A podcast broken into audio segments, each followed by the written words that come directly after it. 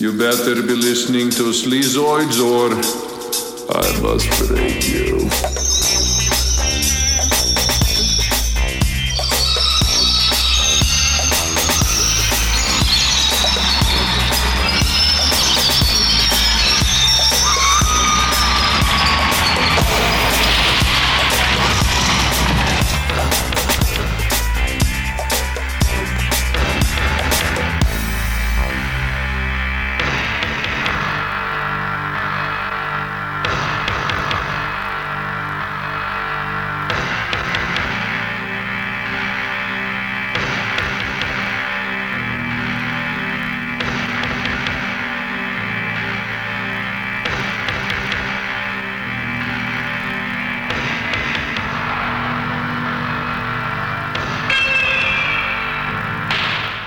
Hey everyone, welcome back to another episode of Sleazoids, the podcast where we go down the rabbit hole of 20th century genre fare from the most influential canon classics to the trashiest exploitation films we can get our hands on. And invite you to tag along in helping us create a canon of sleaze. Each week is a double feature grindhouse style where we discuss two films loosely related by subject, genre, actor, filmmaker, or franchise, and at the end of each episode, along with our honorary Sleazoids, which you can become by subscribing on Patreon, next week, just for you guys, we are breaking the rules, going into the early Mm-hmm. 2000s, and they are absolutely banging films. Can't wait. So join the sleaze.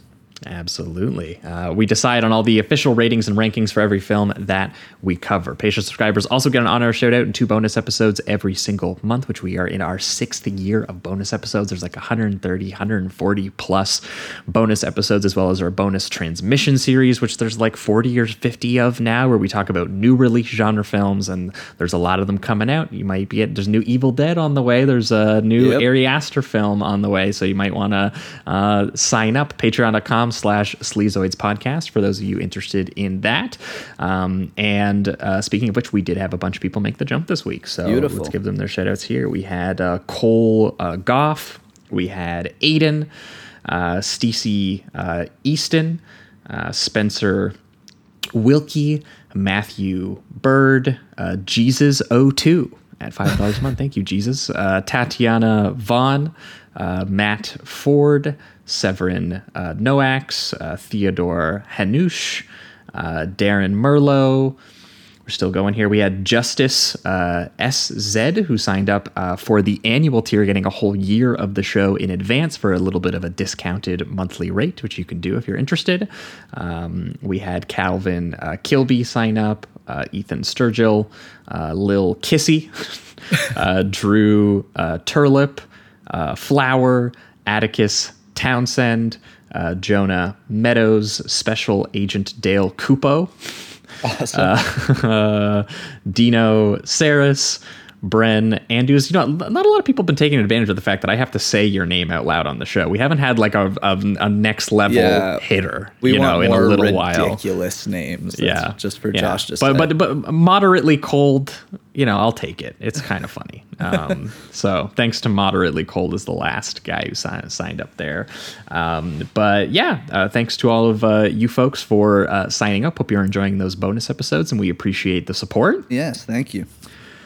Um, as always, uh, the uh, other uh, plug for the week is Apple Podcasts and Spotify. If you are listening on either one of those platforms, you can give us a, a good old rating and review down at uh, the bottom of the app there. Uh, it helps us climb the ranks and, and find new listeners, and we appreciate that support as well the and then the very last plug is merch. If you like the poster art that based out of uh, toronto uh, horror artist trevor henderson did for the show you can get that put on basically anything that you can think of. And you guys have thought of a lot of things uh, hoodies shirts notebooks pillows uh, just posters for your room or apartment. Uh, you can uh, find that at the link in the description, as well as uh, over at pa- or, uh, sleazoidspodcast.com. I was going to drop the Patreon again, but no, we have an official website too. It's a real show. You have to understand. We got that grind Um, set, baby. That's right. um, so uh, yeah, but uh, that is it uh, for the intro. Welcome back to another week. As always, I am your host Josh Lewis, and joining me also, as always, is my co-host. Jamie Miller, welcome back, everybody. Welcome. Uh, I think two weeks ago would have been the last time you folks, the free listeners, would have uh, heard from us over on the main feed, and uh, we would have had special returning guest Brianna Ziegler uh, on the show uh, to discuss uh, aliens inside of human bodies, experiencing the highs and lows of mankind in a double feature of Nicolas Roeg's psychedelic and erotic The Man Who Fell to Earth, starring David Bowie from 1976, as well as John Carpenter's surprisingly tender uh, attempt at sort of like a Hollywood romance road movie Spielberg esque film uh, Yeah. called Starman from 1984, starring Jeff Bridges. And it, it basically An is. adorable Jeff Bridges. Yeah, but kind of like what if ET was sexy and impregnated you is kind of like the, Yeah. the vibe. Um, Yeah, you know, he gets shirtless, but a lot of the time also he's doing that little like twitchy bird thing that he's doing while he's trying to Yeah. be an alien. It's great. It's good stuff. You, Yeah, it's wonderful. I've I've definitely had the final shot of that film and that score in my head for the last like two weeks. So if you haven't Oh, heard that episode, go back and uh, check it out. We had fun breaking those films down with Brianna. Um, and then last week over on the Patreon feed exclusively for the patrons, we tackled a big one. Um, there's a, as we mentioned uh, a little bit earlier, there's a new Evil Dead movie on the way, and somehow we have made it this long without talking about Evil Dead or Sam Raimi. So we finally uh, did it last week. We uh, talked about, and we wanted to do it in a double feature that you know wasn't just like, oh, we'll also do Evil Dead 2. Why not? It's that that was too easy. So we Yeah. we found another lo-fi, do-it-yourself, demonic possession splatter film to pair it with. So we talked about you know Sam Raimi's version, which is just very gleefully nasty and torturous, um, and we wanted to pair it with someone who was very inspired by him. So we talked about uh, alongside the Evil Dead, uh, Shinichi Fukazawa's uh, more slapstick gore fest get to say it called. Bloody Bloody Muscle Bodybuilder in Hell from the year 1995, a title that I couldn't stop saying on last week's episode. Yeah, because it's just it it's just it's on the short list of just best titles I've ever heard. Yeah. And somehow he had less money and less crew than Raimi even had on on his own film. It's basically like a one man show. The he guy who much everything. stars in it, he directed it, he wrote it, he did the special effects, you know, all the gore makeup and everything. So it's it's uh, very very uh, im- impressive to see what a guy could do uh, on even somehow less money than The Evil Dead, which was not an expensive movie.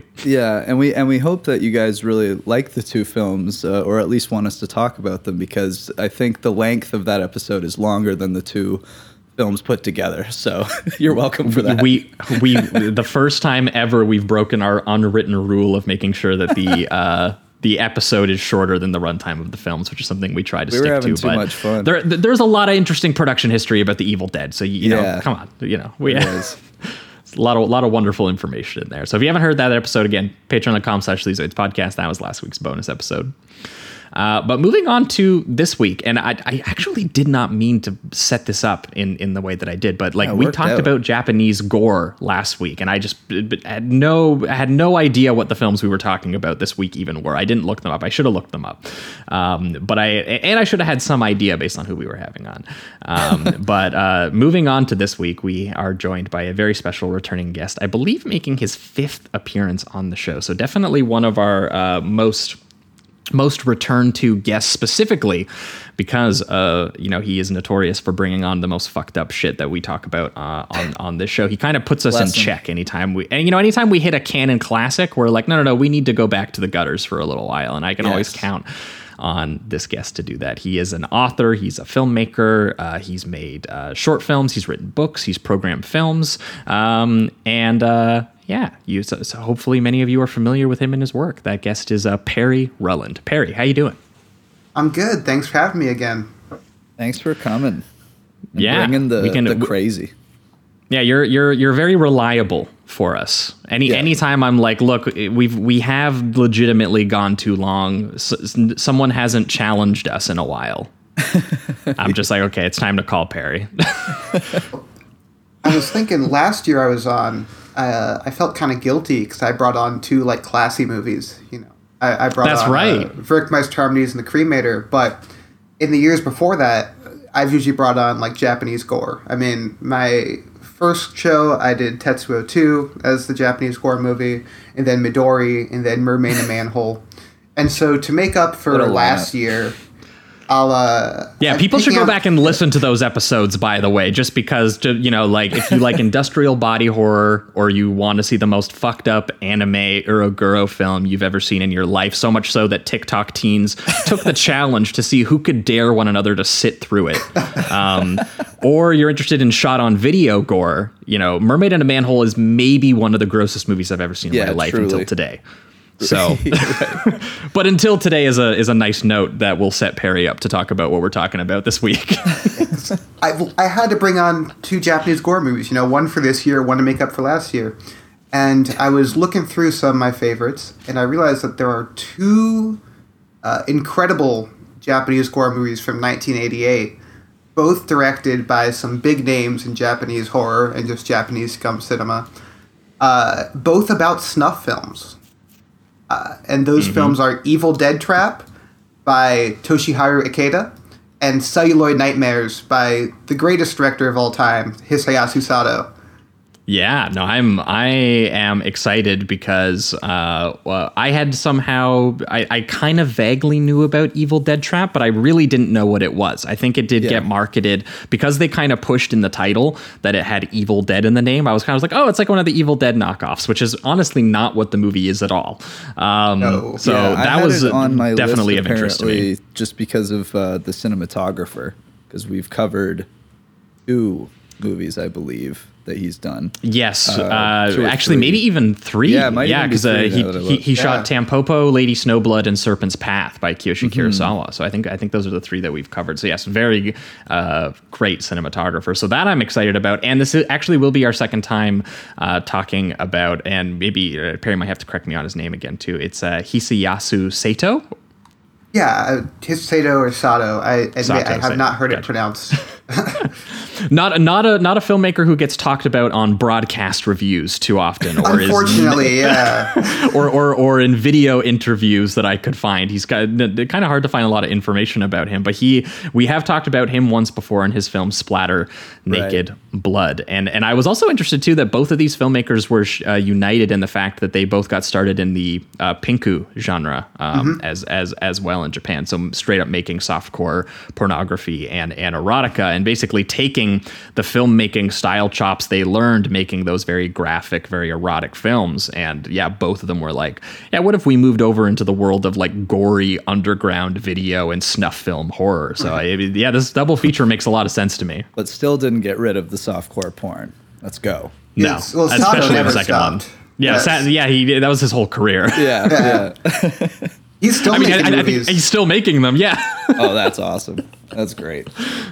yeah so but uh yeah be, be warned up front to i guess to everyone because on, on on every perry episode i'm like be warned we're going to talk about some pretty disgusting things but we are specifically going to be talking about filmmakers who were familiar with pushing the boundaries of what was acceptable both in terms of gore and sexual content uh, making some very very explicit uh, horror films this week so there's going to be some pretty vivid and disturbing descriptions uh, going around on on on the show. But uh, but again, we have covered uh, splatter naked blood. So if anyone has heard that episode before, not much more ridiculous than what was going on there. Yeah, yeah. Or a mermaid in a manhole. So, But yeah, I, I, I got put in a really disturbing mindset this week, and even doing research, I wanted to watch a couple more Satos just to get a little bit more familiar. And I am, yeah, I am, I'm in a dark place right now, which is perfect mode. I'm ready to get into it. Um, let's uh, let's kick things off here. Let's start things off with uh, Evil Dead Trap.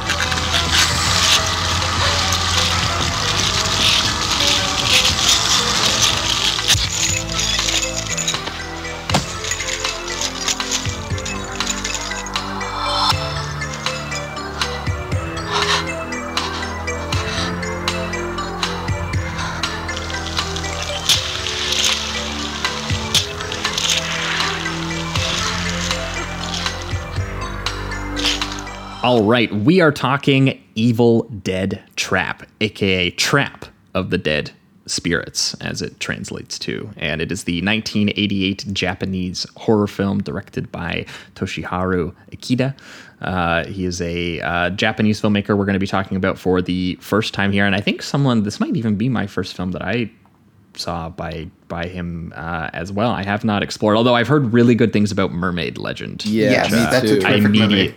Immediate, I immediately watch listed it because it seemed like more of like a crime film. So It's I'm, a supernatural revenge movie that has sounds sick already. one of the craziest long take fight scenes I've ever seen, where like 30 people get stabbed with a spear. Oh, Sold. cool. Yeah, it's great. sold. That's awesome.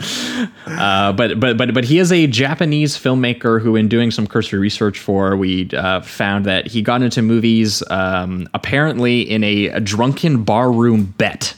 That uh, that he could make a movie uh, while he was to other students while he was at school, just like studying literature, um, and that was his that, that was his origin story. He was like, yeah, I'm this is it. I'm getting into movies, and he eventually joined uh, the Nikkatsu Corporation, a corporation we've uh, mentioned a couple times, uh, which was uh, most famous for their Roman pornos, which is sort of a name for the, the more sort of prestigious form of like pinku films, which is Japanese softcore pornography or erotica films. And on those sets for Nikkatsu, he apparently did everything from cleaning floors, like one of the characters in the next film that we'll be talking about, uh, to uh, shaving the pubic hairs off of actresses between shots because Japan at the time had a law against showing pubic hair on screen and forced it to be blurred if it was seen, which also resulted in a lot of these filmmakers just keeping the underwear on, which is what we're going to also see a lot of in the Yeah. second film. So anyone who watches this for the first time and is like, it's really weird that they get really, really explicit, but they just keep like licking each other's underpants. There is a reason for that. Yeah, the rule seems Um, to be it's like just as long as you don't show those genitals, you can do whatever you want to the underwear. Well, and honestly, it was less the genitals than it was the than the- was it legitimately was the pubic hair. Like that was Oh, more gotcha. disturbing to them. That's a funny thought. So, uh, but yeah, eventually Akita working uh, his he worked his way up to directing a few of these Pinku films uh, himself, but had a little bit of a rocky relationship with the execs at Nikkatsu because he kept making his films a little bit too rough and a little bit too vulgar, uh, especially in uh, one of a, a couple of his films. One called Sex Hunter. One of them, he did one of the entries in the Angel Guts franchise, which Yes, is a which- horrible name. Uh, Angel Guts, if I may jump in for a second, yeah. uh, is course. based on a manga series by Takashi Ishii, who also ended up writing the original screenplay for Evil Dead Trap and is a Oh. great, really undersung Japanese exploitation filmmaker. Uh, I mean, not Very only did his manga kind of kickstart a whole wave of like neo eroguro in the late 70s, uh, he directed the movie Gonin, the Japanese crime film with uh, Takeshi Kitano, which Nice. is one of the most like sleazoids core crime movies I've ever seen. If you're listening to this and you like like slick, violent, nasty stuff, which hopefully, given the show, you do, uh, Yes. do yourself a favor and watch Gonin. Hell yeah. Uh, I think I Takeshi just added that to my watch list. Actually. Beautiful, beautiful man. Has a new movie coming out this year that I'm super excited about. Can't wait. Oh, awesome. Um, but uh, yeah, so so so that was what I- Akita got got doing. He's making you know Pinku films for the Nikkatsu company, but eventually the creative differences became too strong between the two, and it saw him parting ways to pursue directing straight up genre movies, which we talked about in uh, one of his films, uh, Mermaid Legend, which was more of sort of like a supernatural thriller, sort of revenge film. Um, and then for whatever reason, since apparently he's not particularly fond of horror films, from what I could find about the guy, he took on directing duty for Evil Dead Trap. Now, Perry, is this because of his relationship to the to the writer that you were just mentioning? I'm not hundred percent sure, but Hmm. it certainly wouldn't hurt.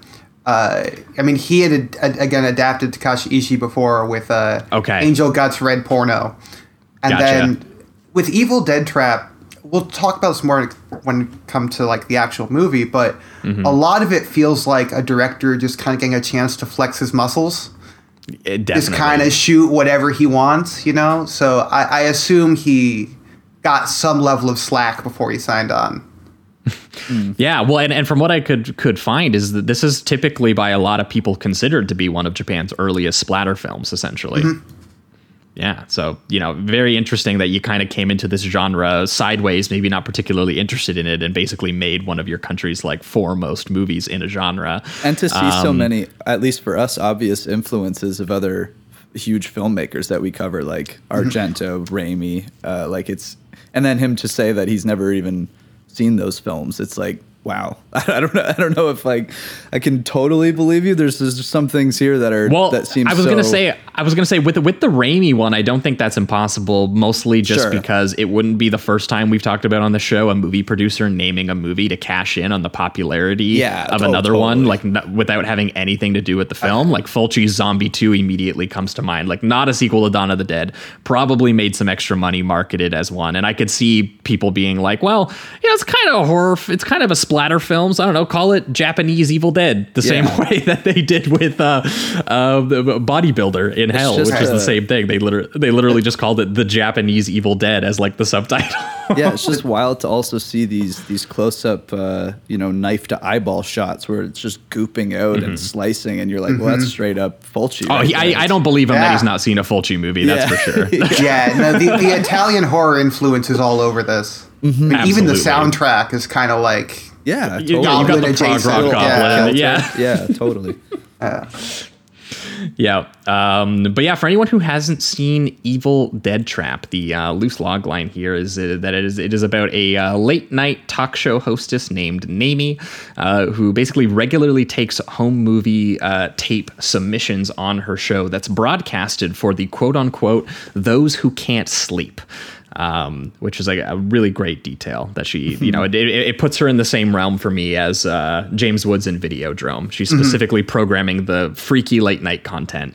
Yeah, Um, and one day she receives. Sorry, go ahead. Oh, go I. Won't, I won't spoil it. It's it's essentially just the scene that comes up uh, after the. Oh, yeah, I was gonna say, yeah, so one- one day that she receives- that. So Yeah, uh, what she believes to be a snuff film, which is the you know the murder of of a woman, and it's sourced back to an abandoned military base that they can kind of see di- directions via the the tape itself. And she decides to take a camera crew out to investigate it, and essentially gets her crew kind of killed off one by one, very giallo or uh, in very giallo or uh, slasher esque uh, fashion, uh, but definitely made by a filmmaker who was familiar with extreme and hardcore uh, elements of of the medium, and basically saw his chance to apply his unique skills and sensibility to this type of movie. Yeah, I I, I want to mention also uh, her camera crew. It's a explicitly like one of the last all women teams. Yes, Um, other than the one which- guy they bring. Yeah, they, bring a one guy as like security. assistant director. but yeah, it's like another Giallo influence is like these beautiful clothes that they're all wearing throughout the shoot. Like uh, Naomi is wearing this like amazing red suit the whole time, and there's Yeah. a lot of detail in like their their fashion presentation. It just looks great. Um, But yeah, they get to this military base, which is like a almost like a Texas Chainsaw style abject zone where people just kind of Yes. wander in and get killed. Yeah. Um, and they just start poking around, and basically in no time, uh, someone starts getting whacked off. Which, which by, by the way, like they went there to being like, well, a grass, uh, or sorry, a, a, a you know, a snuff film was just made in this place, and it seems pretty expected to me that maybe like the killer might still be hanging out there. yeah, what's even scarier And it was- it- too is is having uh, Nami look at the tape that that that they eventually follow for directions, like as they're going. Mm-hmm. Yeah, that's on one of my favorite details. Yeah, it's amazing. They have a shot where the camera actually pans from the VHS that they're watching, uh, and it pans up to the windshield, and it's matching the exact same signs that they're seeing, so they're on route, and it just it, it kind of gives you that Mm-hmm. Yeah. that that feeling of like repetition, like they're they're on route to die essentially. Yeah. Um, well, and and also I gotta say, like uh, the thing, the uniting factor between these two is obviously the sort of the snuff film and the sort of videotape horror element that's happening here. And Mm-hmm. I gotta say, I just I'm really drawn to those images. Like just Yeah. ear- early on, like the first stuff, just like the the static texture and the smeary kind of hazy noise of the whole thing, like that opening from the perspective of the killer watching her on a CRT television and the close ups that almost appear to take place in like this desaturated, static netherworld and her eventually watching that snuff film. Uh, but like it's, it, but it kind of like lit really nicely and framed in the point of view shot from like the knife's perspective as it starts going into a woman's flesh and poking her eyeball until it leaks everywhere, which is Yeah, the like most a Fulci esque detail and viscous just fluid. disgusting. Yep. It's uh, long. Pops it like an egg yolk. Horrifying. Yeah, There's my- a lot of like. Oh, sorry. Go on. Oh, it was just it was a, a real simple thing. It was when we were watching it. it was uh, me and my brother watched it, and uh, he's never seen a Fulci film. So when he watched that, he was like, he had a visceral reaction. he he just he saw nothing like that before, and it was it was something else because it is long and detailed. Like he doesn't just show the the the knife going into the eye and the goop coming out, but then he starts slicing upward as well, and it's just oh, the attention to detail is excruciating. Yeah. And I was just gonna say, not only is there like all the CRT and video stuff at the start, like throughout this Yes. big concrete labyrinth that they find themselves in, there are all these CRT screens, and they really capture like I don't know the, the texture of the technology, the way the light plays off the actors' faces. Um, There are a couple of great shots where it's like match cuts. Uh, I mean, you mentioned the earlier one that's the pan up from the TV to the screen, but there's one where they find this um, water tower on this abandoned military base. It's a match cut from the shot of it on the video to the shot in the film, and you can just see the difference in the textures between these mediums. Like mm-hmm. he really knew how to use video for its unique effects, not just for like a cheaper version of film. Mm-hmm. Definitely. Yeah, well, and, and I and I really like that a lot. What a lot of the format switching does is I think it does create this kind of distance for the characters who are like, well, that exists in like a video. Like in, Right. in the next film, we'll talk about. There's one character who's like, well, that's on video. That's fake. Like it doesn't. That's not real. It doesn't make sense.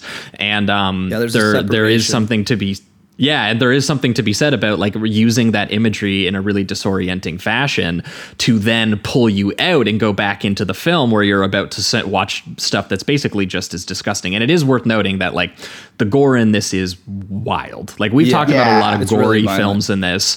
It's really, really violent and like like the opening seconds you have Fulci eye horror. Like Fulci usually waited a couple minutes Yeah, into like the movie three- before he It's like two you know, minutes into this movie or something like that. yeah, but, but before he starts like shoving a woman's head into like a giant wooden splinter for an entire minute, you know, he he, he, he took his time to get there, and it, it did kind of remind me of uh, what what Perry has paired it with the the Sato film we've talked about, Splatter Naked Blood, which had some similarly, you know, to the point, very extreme moments. Like I think Yeah. About that scene of that girl deep frying herself and eating mm-hmm. herself, or cutting oh, off her yeah. labia and eating it. It's just like horror, really horrifying images. So that's the realm that we're going to be talking about in this. But also, what's interesting is that he kind of does put it into a little bit more of like a pop horror sort of sensibility. Like Perry was talking a little bit about Texas Chainsaw. We've been talking, a lo- you know, there people have been making some kind of Argento comparisons as well. So it, it there is some stuff that I found kind of left me unprepared for just how disreputable this film was going to get. And not to say that like Texas Chainsaw is like the most reputable film or anything Right. either, but it's just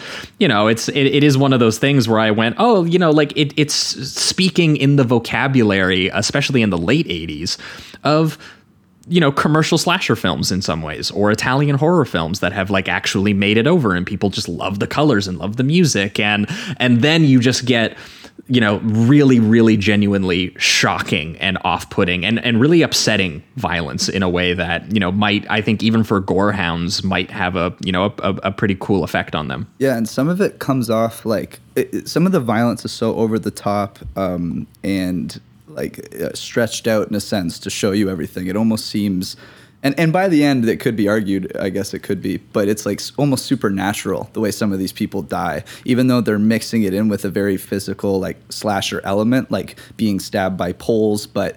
They're coming out from the ground for some reason, and then there's stuff like Yeah, uh, that was the part. someone- that was the only part that made me think of Raimi because we had just Sure. watched Evil Dead, and I was thinking about the tree, and I was thinking about you know like the the, the, the, the way that almost?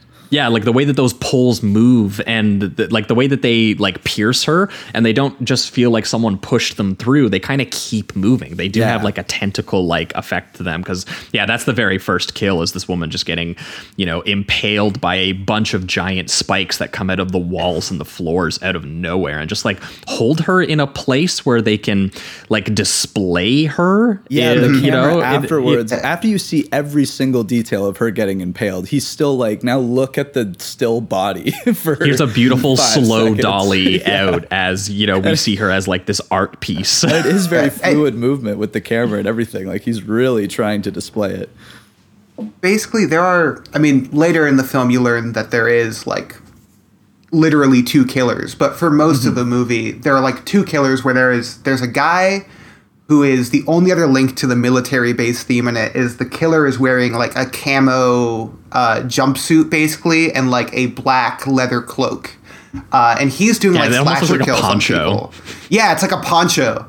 And he's doing like slasher kills on people. You know he's choking people out with wire or he's like tying someone up and putting a trap for them. But the other half is this like very um I, don't know, I kept thinking of argento's inferno when i watch it where exactly, like the, that was the the, movie building I thought itself of the most too. Yeah. the, like the building itself is malevolent um, and especially the sequence you're talking about here it has this odd dream logic to it where it's the sequence where uh, the woman ray i believe uh, she has sex with the one guy they bring along uh, the one guy leaves and then she is like going through a series of doors to different rooms and all of them have these very um, let's say um, charged images to them like she's fully clothed in these industrial showers and then a door opens she goes through and there is a bunch of maggots like leaking from the ceiling like the scene in Yep. Suspiria um, Yep. there's a bit where she encounters like a snake and all these like uncomfortable sexual signifiers that come without any logical coherence but the film develops a, a coherence through like a sustained emotion basically where Yeah, there's a very though- slow build creep factor to it, right? Right. Where she's just like walking by a rusty barbed piece of barbed wire or finding Right. a, a dead animal or you know it, has a little bit of a and then seeing the mysterious man who's just you know looking for someone and telling them that this isn't a playground meanwhile they are deciding to have full-on softcore sex scenes in the dirty factory right. And it- by the time she reaches the end of that hallway, though, of all these like increasingly sexually charged images, and then she's murdered by out of nowhere like industrial piping impaling her. It's Yeah. uh, like nonsensical visually, but it it kind of gets you in the gut. You know, it's just very uncomfortable. Yeah. Yeah. And I In, also in a like- similar way to the trees in Evil Dead. Yeah, totally. We- sure. I also like the like we were talking about the contrast between the um the the VHS footage and and the film itself. And just one example I wanted to bring up is when they're actually approaching the the the facility and he does this like kind of floating camera move that reminded me almost of something that would be in angst or something like that. Mm-hmm. And I just I, I just wanted to say I just love those contrasts because that that seemed like a very almost it's like a prestigious kind of uh, crane shot or something, and then and then you dive into something like you know his his impalement or the uh, um, the the more I guess well or something that is kind of straight out of Evil Dead is that uh, that POV shot he does with the what turns out to be the the brother or whatever, and it's this kind of creature like brother. creature that really moves very quickly and has this kind He of like flies around hissing manically. effect. Yeah, I- and that's straight I off, should- uh, out of Evil Dead. It seemed. Uh, yeah, the the POV shots are, but that last bit at the end where there's like a POV of the creature and it's like flying around, whipping back and forth. That sequence, and maybe the POV sequences earlier, but definitely that one, I believe were done by the great Takashi Ito, um, who is a Japanese experimental filmmaker. Who this is one. of- This is the only horror movie he's worked on. He worked on a couple of. Uh, he worked on like a Kaizo Hayashi movie. He's worked on some other things, but it's fascinating that you have like a guy from the heir to Toshio Matsumoto as like one of the great Japanese avant-garde filmmakers doing special effects sequences for this really disreputable, sleazy horror film. yeah No, I mean like and that's kind of like the the realm that the film operates in. Like it like it it feels very visually accomplished all of the things that it's pulling from like the fact that we're comparing it to Hooper and Raimi and Fulci and Argento. Like he Mm-hmm. the, he seems like he stylistically it seems like he has a depth of you know understanding the visuals of horror, the way he shoots the you know the voyeuristic elements of it, and you know the I mean even just like a, a simple shot like that insanely creepy reveal of the two girls talking about heading back because they're getting freaked out, and it's framed on like this windowsill where we can see like one of the imprisoned men's hand reach out only for it to get stomped on by the man in a mask and a poncho in the foreground of the shot as the two girls are there like being spied on. I also wanted to mention this because the score definitely goes full goblin uh, prog rock, especially when it gets into the more sort of inferno esque. You know, she's in the killer's lair. The building itself almost looks like it's kind of alive and on fire, and it's uh, almost raining inside too. Like all of that kind of stuff is really amazing. The score early on, there's this very twinkling synth that it has. Yeah. And I was so distracted by the fact that it almost has the same melody as the German Eurodance song all around the world. the the la la la laws and I was like and I was like oh man I, I this is a two like two weeks in a row where I've had like weird uh, song connections just kind of come into my head um, while watching it. Not necessarily the vibe I was expecting but there's also kind of like these piercing flute sounds. It has a very dynamic score actually for like what it is Yeah. yeah. Yeah. Yeah, it kind of goes all over the place, which is, I guess, what we said earlier, a little bit similar to Argento, where he'll have things in placement that you're like, I, I would have never thought to put it there, but somehow it's giving this kind of different, I don't know, energy or something with the scene. Uh, there, there's something contradicting, but it, it almost makes it more, uh, I don't know. It's just, Yeah, I don't know, I, I, I felt that about the unpredictability of the images as well, like the Sure. constant use of exaggerated low and high angles. And there's one shot that really freaked me out when I watched it, um, which was when the two girls are going back to the van, and it's shot from the point of view, and it ends up being kind of like a you know a little bit of a I guess a red herring scare or a jump scare or something like that. But the, but like Mm-hmm. the the shot of the girls going back to the van is actually someone inside the van watching the eyeball snuff tape. Yeah. And then all of a sudden, when it hears the girls, the camera lurches to be like, "Oh my god, the girls are here!" And my first thought was, "Holy fuck! Like, who is this guy? Why are we in this? g- Like, what? where did where did this guy?" And it ends up being just you know a, a- one of the guys like snuck in or whatever, and he wanted to.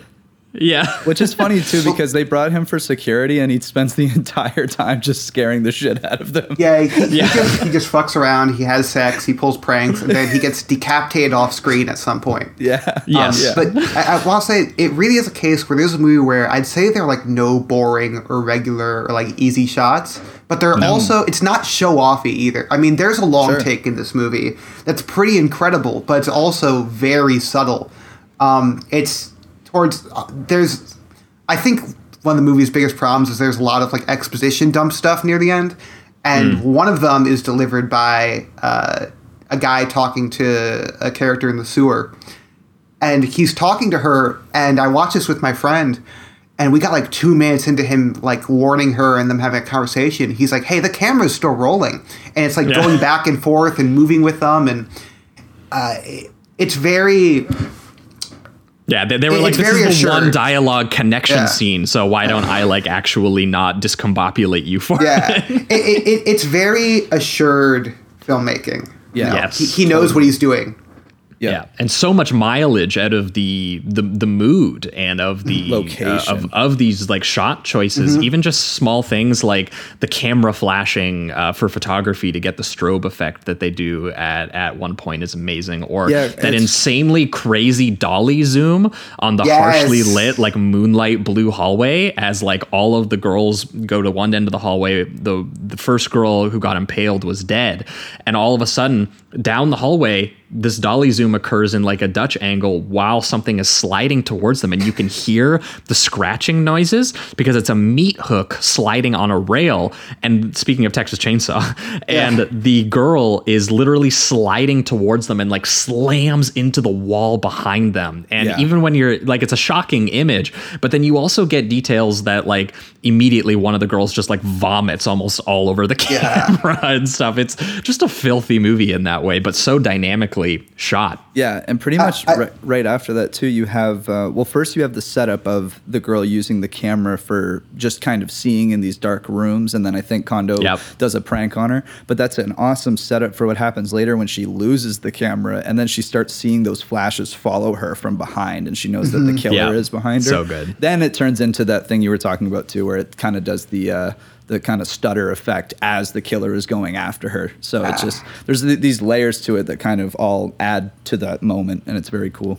and there's that one incredible shot where it is like a classic suspense sequence where uh, Nami hears that one of her coworkers is like she's begging for help for a television, and then Nami Yep. goes to this door where she's hearing her from, and we see a shot behind the door, which is a long take from the doorknob and a wire attached to it, all the way around this wire, and then you see the wires leading to a um, a crossbow and it's wrapped around the trigger. And it's this set piece of like, oh, if she opens the door, the crossbow's gonna fire, and her coworker's trap. and can't warm her. Yeah, it's it's amazing. Yeah, and what's what's wild too about that is the um like it is it's kind of a saw trap where it's almost like if they if they figure it out maybe they won't kill their friend or whatever. And even after she opens it and the thing misses, it's almost a either honestly with this killer it seems like that was on purpose just to fuck with them even more. but uh, then she trips a wire and this giant machete just comes swooping down from the ceiling and crushes right into half of her side of her face. It's Yeah, just, it just embeds in her face. and again, oh my god, the way her eyes roll on and the blood gushes and like her flesh almost starts to like peel off. Disgusting. it's insane. there's this awful detail where she's she's like gagged uh, Mm-hmm. when the crossbow's aiming at her, but when the machete comes through, it cuts the strap, and you just see like her mouth go slack and the gag just roll out. Yeah. Yeah. It's Yeah. yeah, it's And he cuts It's a back filthy like movie. three or four times, and every single time he cuts back, there's just more blood coming out of her eyes, more blood coming out of her mouth. Like, and, uh, yeah like well, well i mean eyes. that, It's- that was ugh. some that was something that not not the explicitness of the gore but i it was something that did remind me of texas chainsaw but it, it's because of just like the sustained unbearability of it is kind of Yeah. what it feels like like like as soon as it kickstarts into a series of chases that you know are you know the the killer sometimes tracking them into the vehicles or into rooms and going after them just it really is just constant screaming and confusion and falling deeper into this property that as perry put it almost feels sort of malevolent in and of itself like there's a part where they literally just fall down stairs that like swallow them like they just break mm-hmm. through when they and collapse into dark. the next time we see them is they're on the roof. Yeah. Yeah. Like she falls down a stairwell to a lower level and then wakes up unconscious on the roof and like the moon's shining down. Yeah. It feels yeah like a the like it's, last- just, setting- it's crazy Uh, the, the setting is one of my favorites in any horror movie I've seen. Honestly, it's so bizarre. Like it feels like something from a video game. This weird, like yep liminal feeling, if I may use the word, um, where it's just these endless concrete hallways. And they had a purpose at one time. 'cause It's an abandoned military base, which is just such a a loaded concept for a slasher location. Yeah. But there's no real relics of like weaponry or garage. It's like completely hollowed out. Yeah. And all that's left is just this brutal concrete maze.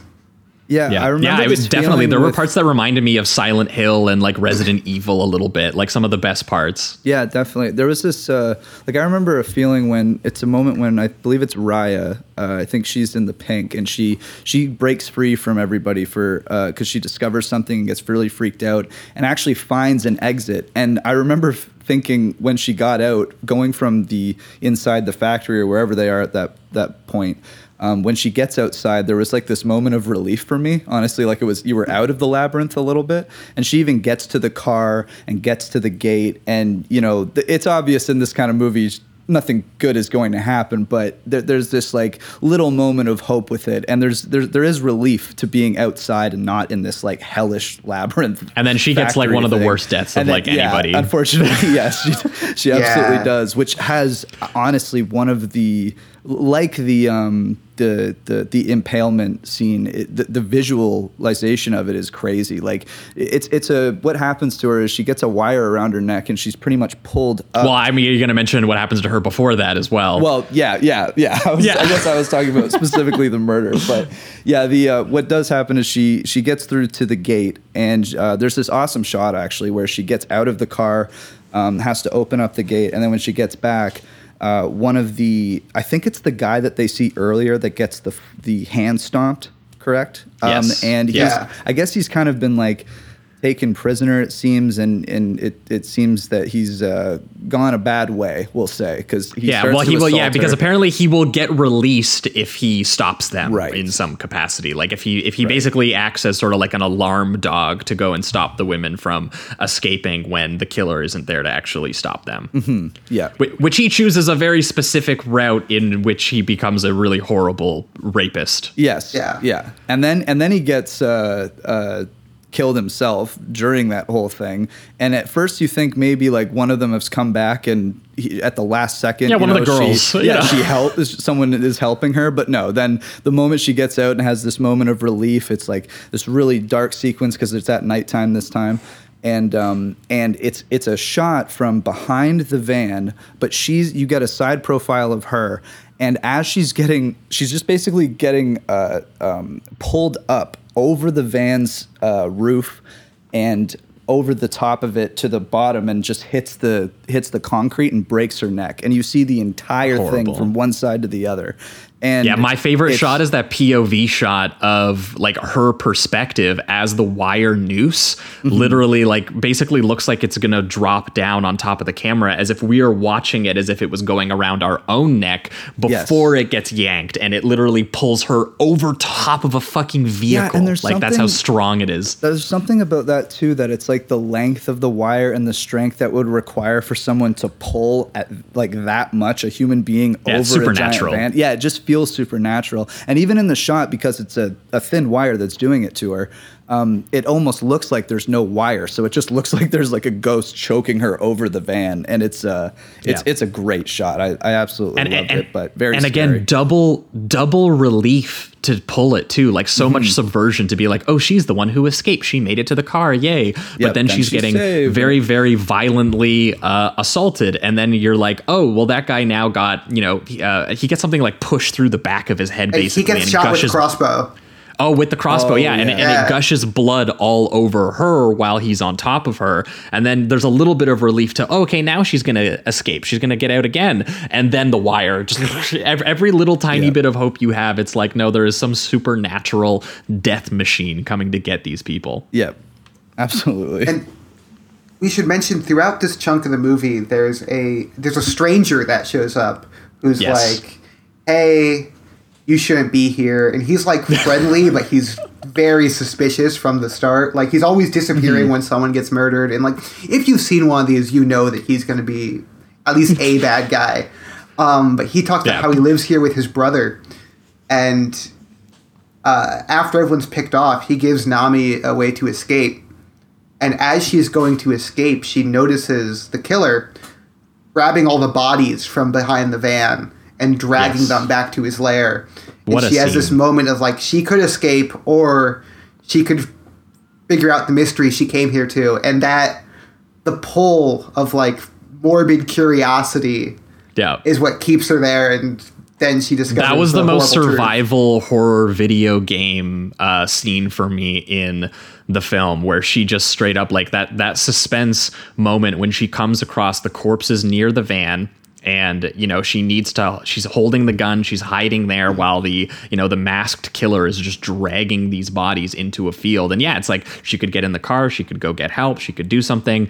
But the way the camera moves around the van and you can almost feel the gravitational pull towards that's an intriguing image that Yeah. you know what, what what he's doing. Maybe i should go see what he's doing. And it leads into that colorful basement layer slash like shrine with all of her videotape footage because you know this this person I, we, we get a little bit of voiceover in that opening shot when the killer is watching her on tv that you know she kind of looks like their mother is kind of the implication that they might be targeting her for that reason. But all the imagery of like the hospital beds with corpses or like the strange like what look like almost anatomical paintings that are like on the wall and stuff like the, um, the Da Vinci anatomical sketches. Yes, and I was like, like the uh, just a feat of production design. This like layer that this killer has in it. I don't know. There's something like definitely I got like a little bit of that uh, Inferno specifically because what I've always loved about that is that it basically does just strip Argento down into nothing but the surreal, atmospheric, disorienting, sort of like nightmare um, uh, elements, just like all otherworldly colored light shows and slow burn anticipation of the bodily harm that's going to come to these characters. But in that film, it's like loosely strung together by evil art deco building. And in here you have like just like this weird sort of monster layer that accompanies the like prog rock like choir-esque you know sort of uh, soundtrack that it has at this point. And yeah this is the most where i was like horror video game straight up. That was the first thing my mind went to. And it's also the kind of thing where i would go this it's always been my problem with horror video games which is that i would go i'd the opposite. I'd be like no i'm leaving this building. Uh, my Right. character can walk out and i'm walking that way. And Yeah. she she just keeps watching. The voyeurism element kind of comes in. She's so intrigued. Like that long shot even of him continuing to drag the corpses into the beds and she's like in his little bedroom Mm-hmm. and it's two completely different lit rooms and she's almost like peeking through the doorway kind of getting a glimpse of what he's doing. It's horrifying. And as she It- it's- and as it's- he grabs one of the corpse's hands, it literally falls off from just like Yeah. decay. it, it's a great reversal because you know the start of the movie is you know him and his brother who we'll talk about shortly are like projecting onto her you know they're watching her on screens and being like Yeah. oh she just looks like his mother and by the way if a movie opens with someone watching someone on a screen and then has a sequence where someone's eye gets cut open like you know the director's up to some shit um, Yeah. because then you have her like stalking him into his house and it's this weird like yeah this domestic scene where you have all these pictures of these two brothers one of which has a bunch of pins through his face Yeah. and yeah then you finally get the reveal that the guy in camo has been the nice guy the whole time but there's no sign of his brother at the moment He's Yeah. hiding. yeah yeah Yeah, well, I yeah. mean, sh- like those surreal aspects get launched into another gear when we find out that the killer is a fucking like fucking little little fetus monster that fucking He's like a- lives Yeah. Lives Frank in it's- it's Cunningham ghoul yeah straight up like basket case brain damage. I was scribbling those down when I was like, "What the fuck is happening?" He only really sprinkles it out th- like a tiny bit throughout the uh, throughout the movie. Like you have those POVs that we were talking about that are kind of fast paced and have these like high hisses. And Yeah. then I think at the very beginning, there's kind of like a higher pitched voice that says something like "mother" or something like that. But then just because of everything that happens in this, you do don't you don't think about it as much. And so when there is this kind of crazy. Uh, very, I guess, Argento reveal, or would this be more Fulci or Argento? I feel like it's a mix Uh, almost. I I feel like it's kind of at its own realm at this point. I mean, I, I definitely like Henenlotter, but yeah, yeah. Oh, definitely. it, yeah. it's just very strange. It really comes out of nowhere. I mean, Yeah. there's yeah, I mean, honestly, the closest stuff, thing I there thought, thought about anything- recently uh, was *Malignant*, where all of a sudden it, it, it, it, ha- it has that reveal in the third act where all of a sudden there's a fucking little monster inside the body, and it basically operates like a face hugger from Alien, and Yeah. it's like you know I'm gonna jump the fuck out of here. And creature effects apparently uh, done by a dude who would go on to do some like '90s Godzilla suits. Cool. Nice. So like it does it does have like a you know like a texture and a slime to it, and It's yeah, really it, it makes too. those crazy sort of shots that didn't make sense earlier with the wild Dutch angles and crazy sort of flying camera maneuvers. Like they make sense Mm-hmm. because they are from the perspective of this just this this creature. So the two brothers together have been stacking the body count and doing the pretty pretty amazingly orchestrated. Uh, kills uh, that they do. I actually just realized looking at my notes here, I forgot one shot we forgot to mention that kind of blew my mind was uh, after her friend gets killed in that one sequence where the mach- like the machete like goes into the side of her head. I forgot to mention that part where it's like a dolly shot where she's being chased by like fireworks and shit. and I was like, am I supposed to is is is is the creature is the little creature brother like lighting these off? You know, like what? I, I Yeah, couldn't it's like tell um, he was if it was like a supernatural thing or at one point I thought because of the mix of like the wires dangling and the water and the fire that like explosions were just going off, but then it started happening Yeah. in the hallway and I was like, this is just Yeah. wild. I don't. But that's also an know. important moment because it reveals that they don't want to kill her either, right? Because she's Mm-hmm. like their mom or whatever. So like when they crossbow her, they just like pin her to the wall and force her to like rip herself out of her clothes in order to get out of it, practically. Yeah. Very, very Oedipal. Um, it o- o- only gets more so later on. yeah. Oh my uh, god, yeah, shit. I mean, like this this whole finale is fucking crazy. I Yeah, love this that. is like, the look 20 minutes, it. by the way. It's it's really long because there's dialogue in between each stretch, basically. And it goes and it has Sorry, go ahead. I didn't mean to. it just has this like while most of the movie is kind of a sustained intensity this one is like it feels like it's about to be over and then something really bad happens again. It's a bunch of like false awakenings basically. Where it's like all right we're out of the clear now. And then nope nope. And usually that stuff kind of pisses me off but it's pretty scary in this one It like does a decent evolution. It does kind of Yeah. take like five different of your favorite horror film endings and then just keep piling it on. Like you Mm-hmm. have you you have a battle of like one on one where it's the like charred body versus uh, which versus uh, N- uh, Nami, which I guess you could say is like a final girl kind of moment. You have the creature versus her. You actually have a. a, a uh, the creature burst out of her at the end and stuff like Yeah. there's just so many different layers to to all- all of the, the the action and I guess horror elements of the ending. I, I love the look of that finale though. The fiery haze and like the wet texture yeah. of everything Like just makes raining it feel inside. so.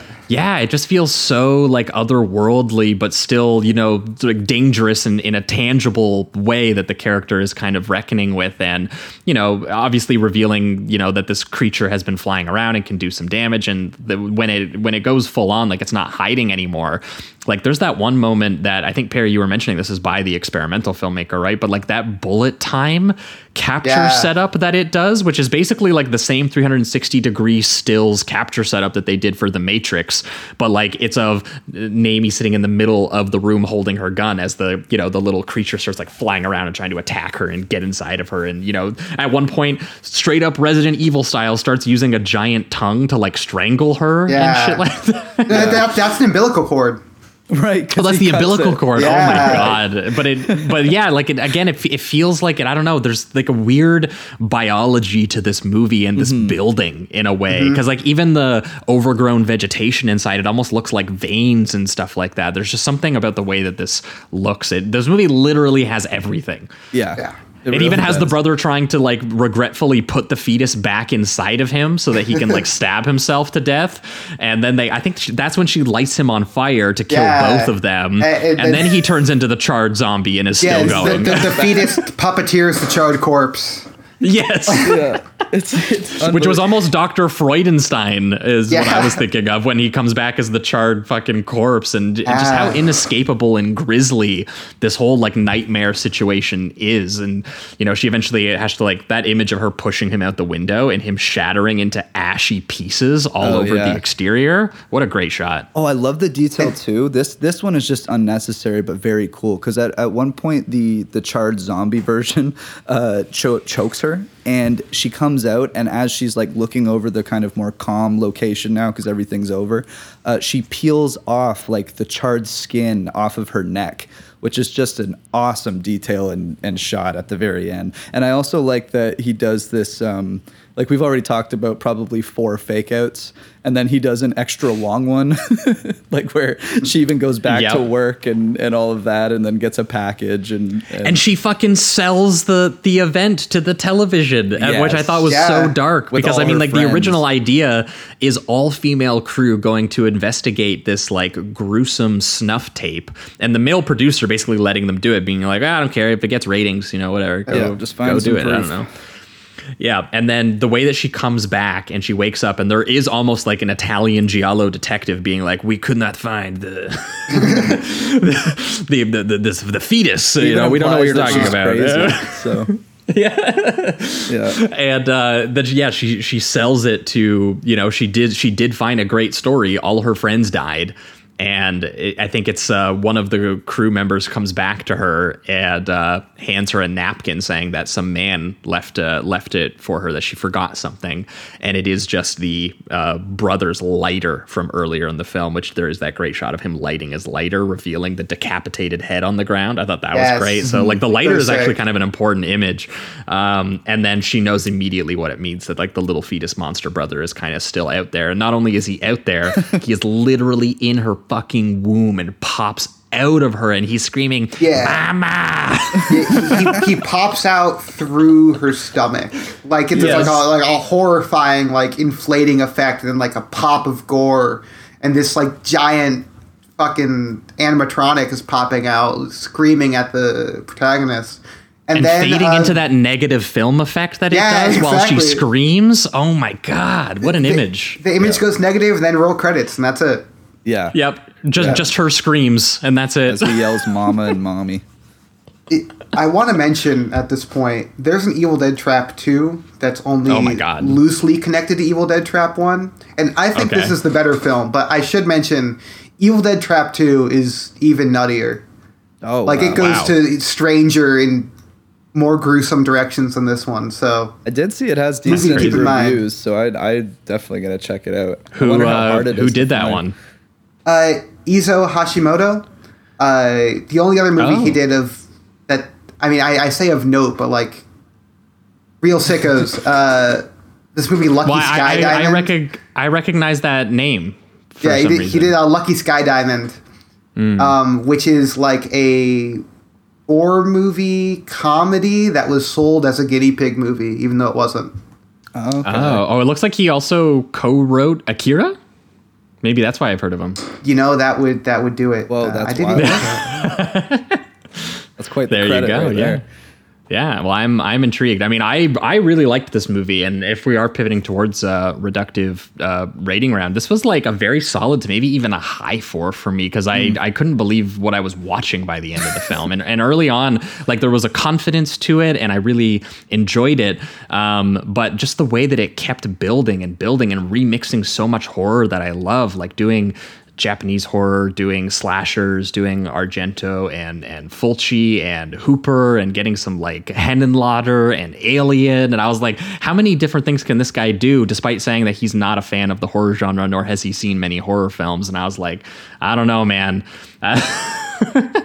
You're, yeah, I mean, he's really good at all of them. If he, if if he, if he hadn't, and uh, yeah, I don't know. I I really loved this. Like, I thought it was so just unpredictable and genuinely unsettling, and uh, again, very dreamy and nightmarish, but st- but not sacrificing any of just the really horrifying sort of tangibility of the whole thing. The production design of this fucking building and how just filthy and colorful it is at the same time, and the eeriness of it. The fact that it has long stretches that remind you of you know the sort of inescapable and kind of unbearable feeling I get when I play survival horror video games. Uh, like it has all of this stuff, as well as if you're a fan of it, like the the prog rock soundtrack, the insanely gory Fulci-esque kills. Like if if you're a fan of Baby any kind of horror, I think you're represented in some way by this film that is basically like what 100 minutes long and has some of the most insane voyeuristic murder sequences I've probably ever seen in a film. So I don't know. I was kind of blown away by this and that I hadn't, you know, I'd, I'd heard of it, but I hadn't, I'm surprised I haven't heard more. This is gonna, I'm gonna have to maybe go back to this at some point because this was really, really good. Yeah, I'm right there with you. I think this is awesome. I'm also giving it a four. Um, he's incredible at building suspense. Like the the sequence be- before, I believe it's Rye uh, gets the the impalement kill um, is actually incredible. Like there's all these. Uh, she's she's starting to hear uh, noises around the, the area, and they do this awesome like side pan where she's kind of she's center but the the op- the windows that are sh- showing like light coming from the outside are really overtaking a lot of the shot and in the background it's just a really beautiful and kind of creepy image um, and it leads into this like dark room where uh, Kondo ends up scaring her and before that there's this like rumbling that he's doing in the closet and, and uh, before he scares her and it's just I don't know he's he's very good at suspense building and then when he does get to the gore uh, he does not hold back whatsoever. This is some of the No, the payoff most- is fucking crazy. yeah, this is some of the wildest shit I've I've seen in a little bit, and um, the you know like if you've seen Fulci, you've definitely seen something like the first three minutes, uh, the, the the eye impalement or whatever, but it, it's still. Um, really disgusting, and he does find his own way of doing it. But One Fulci never did saw traps, Yeah, you yeah, know? yep. You know? Oh yeah, and he's got the the fake out with that saw trap too. Like he just has to add insult Yep. to injury constantly in these kills. Um, Yep. And uh, yeah, there's there's just something about him saying that he hasn't he, he wasn't a fan of horror just seems so crazy because he's just so good at it. and He he obviously has an understanding of it. Um, and this is surprisingly a kind of a beautiful looking film when it's you know not doing the Yes. VHS stuff, which is also awesome. But uh, uh, Tamara just he popped off again. Like I love the look of his movies. Specifically, this one reminded me most uh, with uh, Serpent's Path, probably because they also have a Mm-hmm. Um, setting, if I remember correctly, where it's kind of in like a factory and an open warehouse and that kind of thing. So Yeah, they, they, it also has the tape aspect to it as well, bit as well. yeah, totally, totally. Uh, and they, yeah, he kind of utilizes like long shots, and I'm sure that was partly the director too. But regardless, it's Yeah. it's great work. Um, so Yeah, do you know what? You've, you've, you've just sold me Serpent's Path meets Inferno. Yeah. I'm going, Hell yeah. I'm going, uh, I'm going uh, critic mode on it. That's awesome. Um, yeah, yeah. I don't have uh, much to add. Oh, I did like uh, just a, a moment in the the movie we didn't I didn't mention was when she is at the van before she sees the the killer come up and then drag the bodies away. She's kind of reminiscing about her friends and and individually she's saying like Rye had a date. Uh, I we, she was right. We should have went back. Like all of this, so she's feeling guilt. But then you kind of get that more seedy ending where she's using the whole event uh, to still spring her career. So I like that there's um, some complications there and some nuance. So um, yeah, four out of five. and immediately driven by curiosity. Like she could go and get help. She's like, she was right. We could go and dri- Oh, yeah. get away and drive the van. And then she's immediately like, but I'm gonna go. I'm gonna go spy on this killer for a little bit first and Yeah. get into that crazy set piece. Keep going in further and further. Exactly. So yeah, great Yeah. stuff. yeah, for you, Perry. Uh, it's a five. I Ah, mean, yeah. it's just such a pure horror movie, which Mm-hmm. is amazing. When again, when you think the fact that you know Ikeda claims that he's not a fan of uh, horror films, but it's just it really does have everything you could want out of just like a capital G genre horror film, where it has all the cliches and it, it's playing the hits in a way, but it's doing it so effectively and so creatively and with such uh, muscular technique that I, I, I really don't know how to fault it. I mean, it's just such a, a pure organism. Agreed. Yeah. No, I I got to agree. Yeah, this was this was great. I'm really glad you showed this to us. Um, but yeah, so if you haven't seen Evil Dead Trap, go out there, go go uh, seek it out. Go see uh, corpses f- uh, flying on flying meat hooks and people getting grabbed out of thin air by wire strangulation and have a good time. Get, get all get all the get a crowd. You Yeah. know, have everyone react together. You know, Yeah, have it a good definitely time. one of those. It, the the the, the shock per minute is pretty good.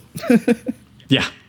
Uh, pretty unbelievable. So, yeah, that's going to uh, wrap it up, I think, for Evil Dead Trap. We are going to be right back. And we're going to be talking about, uh, you know, like maybe I'd argue maybe a little bit more of a feel bad time um, and not, not necessarily playing the hits, trying to be a little bit more confrontational with its use of genre. Uh, we are going to be back and we're going to be talking about celluloid nightmares. Stick around.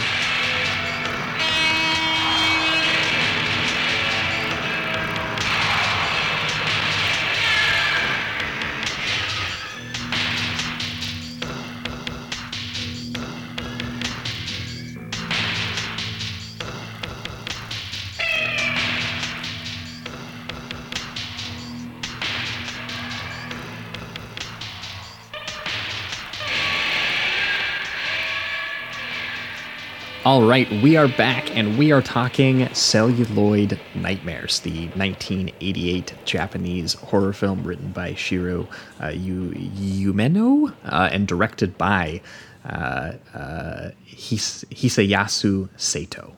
Um, who is uh, this will be our second time talking about uh, Sato. We did uh, an episode on Nekromantik 2 and Splatter Naked Blood. Um, I can't remember how many years ago now that we did that one, but the, both films about gory mutilation as romantic uh, obsession in a way for anyone who's interested, and definitely a good pairing with uh, a little bit of what we're going to be talking about uh, here because Sato, he is a Japanese uh, pinku filmmaker. Uh, definitely spent more of his career than uh, even Ikeda in you know in this genre. Uh, started there, uh, basically made his horror films within that genre, um, and then c- continued making films in that genre until even today, still making um, films there. Which we actually we, did, we didn't mention by the way, but did, did, did Perry? Did you ever read about what happened to Ikeda? No, I did not. He he apparently died in 2010, and they just found him turned up like in the ocean, Oh, really? Jesus Christ. which I thought was really yeah, which is really fucked up actually when I when I read that, and I Have was you just like read, yeah, so is that, there any updates at all since then that, that you know of? No, but, but Wow. people basically are not sure if it was an accident or if it was intentional. Um, no one, like n- nobody has any idea. They people do say that he was depressed and he had always threatened that he might uh, d- d- do something in that neighborhood, apparently. But Hmm. yeah, nobody is is unsure. But I, it was just something I thought about when I went into Sato because when I looked up Sato, because I was wondering why that guy didn't have a a, a longer career or maybe wasn't Mm-hmm. still making movies because you know the, there's a lot of Japanese underground filmmakers who still get work today in their industries and Sato is, is uh, one of them despite being maybe one of the more extreme that I've witnessed like definitely the most perverted made some of the hardest to watch just in terms of pure violence and sexual violence and you know Yeah. gory mutilation sort of masochistic uh, themes that he has I mean uh, really horrible scenes of rape when they do appear um, in in his films, all used as a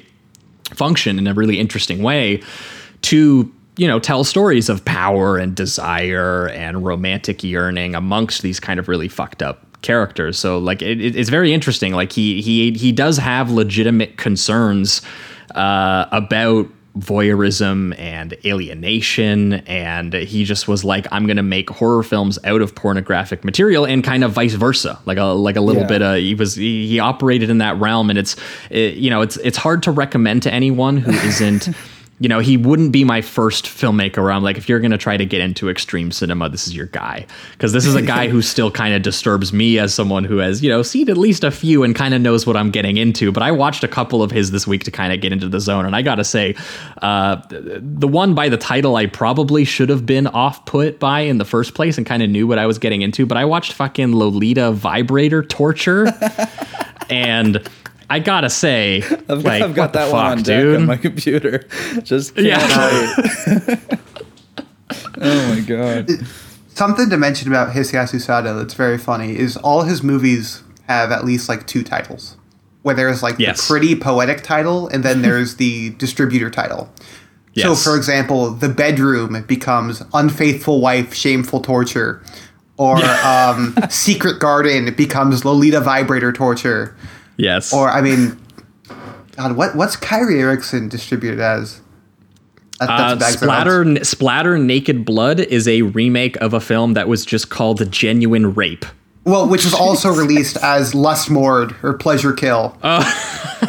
Oh my god. I think this one has a direct translation. It's like uh, abnormal extreme abuse or ugly abuse. That's what it right. is. as, as well as Celluloid Nightmares and Rewind. Yeah. Yeah. Yeah. Oh my god. This is so this is just a warning up front. These are this is what we're the territory that we are getting into. But but Sato is a very interesting filmmaker and it, it was cool to you know kind of go through a little bit of his stuff this week in, in prep for it because his films are so short. I was like, I'm gonna watch a couple of them and kind of get a better feel for the guy. And I've also been doing some Charles Pinion recently. Um, and something that kind of united them, at least in perspective, not in terms of like necessarily sensibility. Um, I mean, obviously they both kind of liked the quality of, of, of tape a little bit, but there was there was a, a great interview I read with Pinion where you know he was basically like, you know, I was being hired to make this very erotic porno and he was basically told I could do whatever else I wanted as long as there was five fuck scenes. whatever, I don't care. You have your money, do your fuck scenes, and whatever else is around them, who fucking gives a shit? I don't give it. Like turn it in. I don't. e- The guys don't even watch it. Yeah. you know, Right. we just you know through. that's how the market works. So he can do the his his horror gestures inside of those scenes, and Pinion got in a lot of trouble the same way that I imagine Sato did at a certain point because he's the the horror gestures made such an impression. That it actually started making the people who were buying the VHS tapes of these pornos like upset.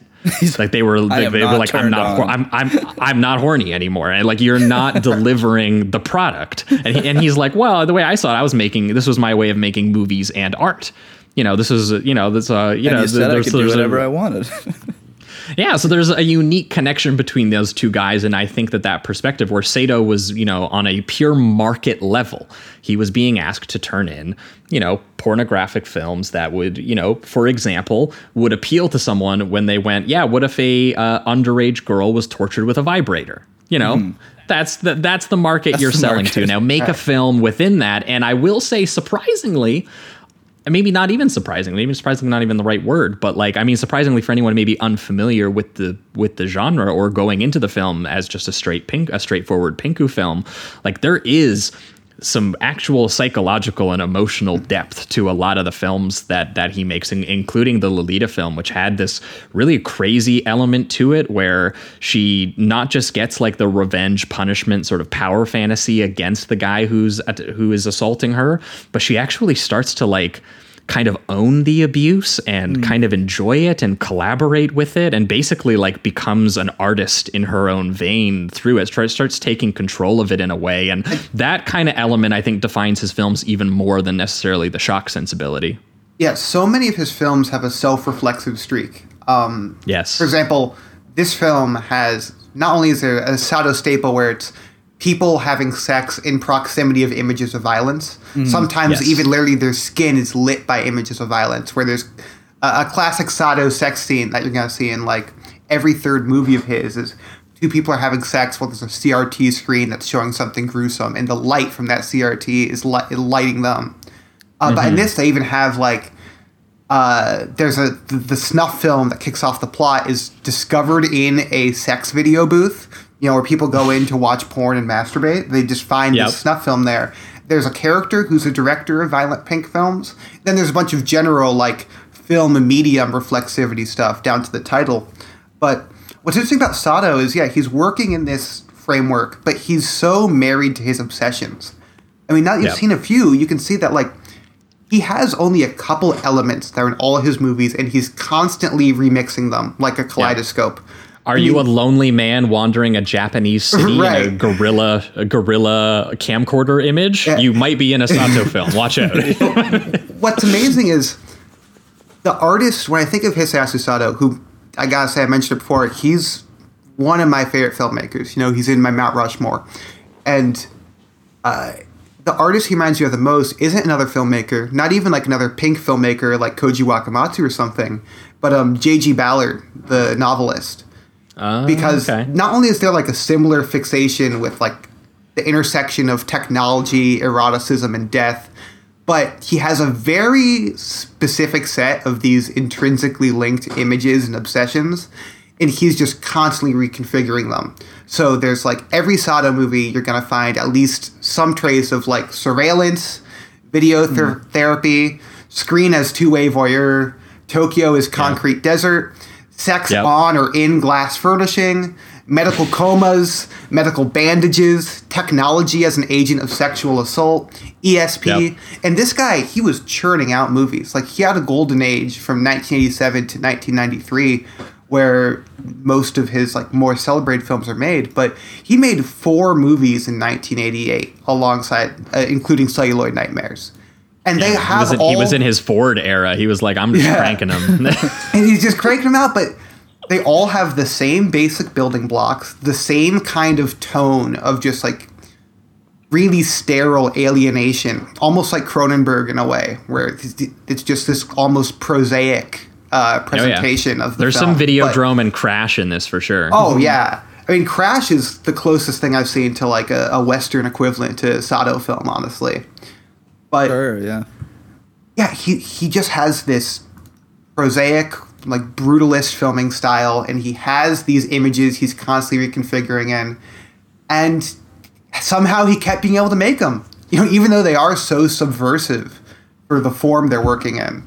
Mm-hmm. And yeah, he- and, and even though he had an extreme shock factor sensibility like mm-hmm. built into him, like he has, mm-hmm. I didn't, I didn't check some of these out, but like he has some bestiality films, horse and a Yeah. woman and dog.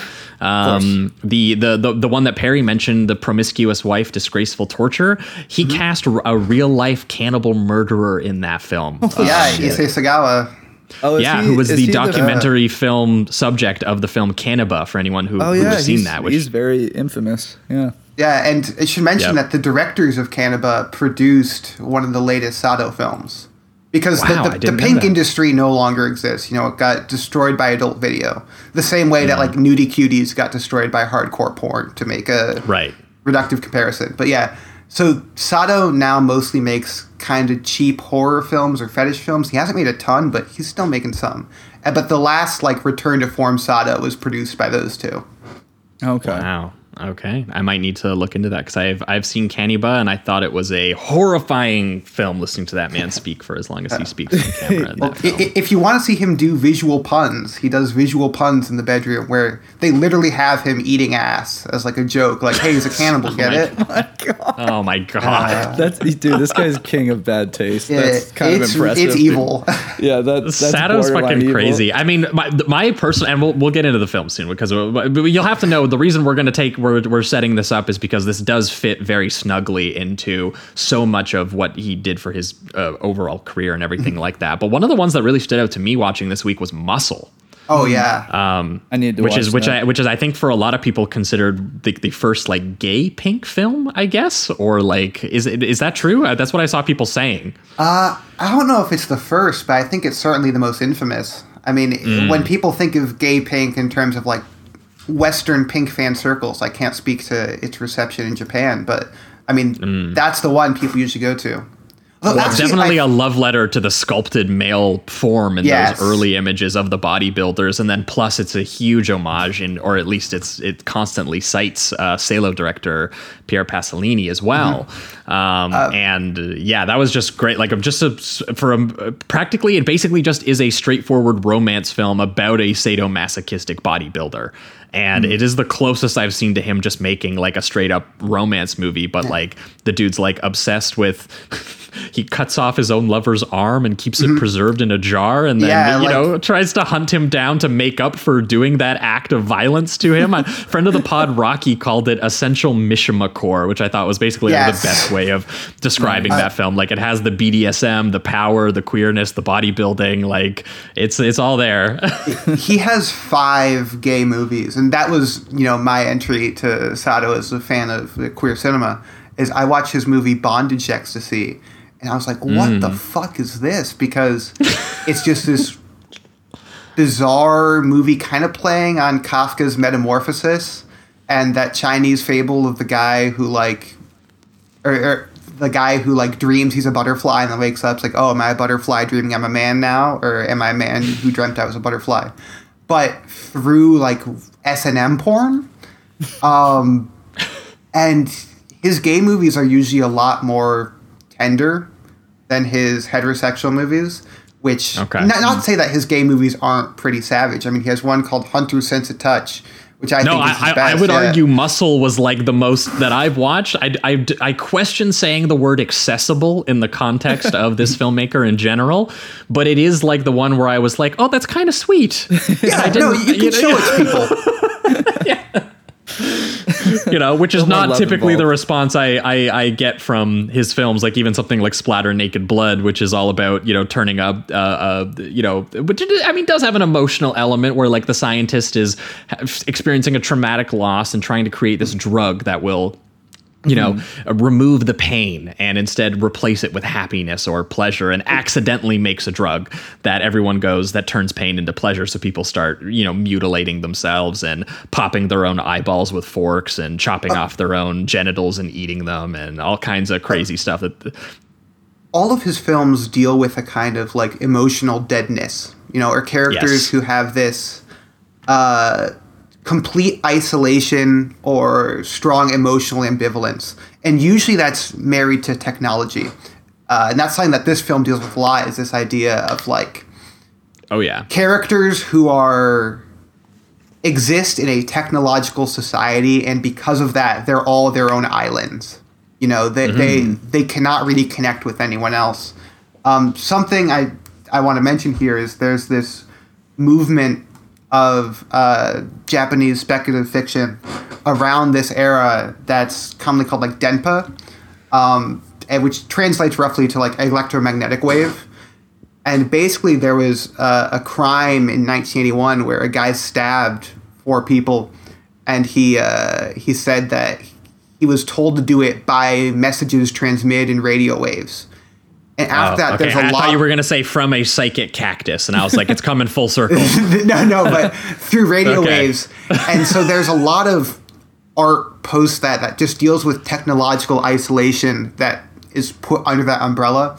Like people put um, Pulse or Cure under that umbrella. People Hmm. put Sato under that umbrella. Uh, the anime serial experiments. Speaking of next week, anyone listening, uh, Pulse. Yes. Oh, nice. Oh yeah. that was one of the rule breakers. We had to. Yeah.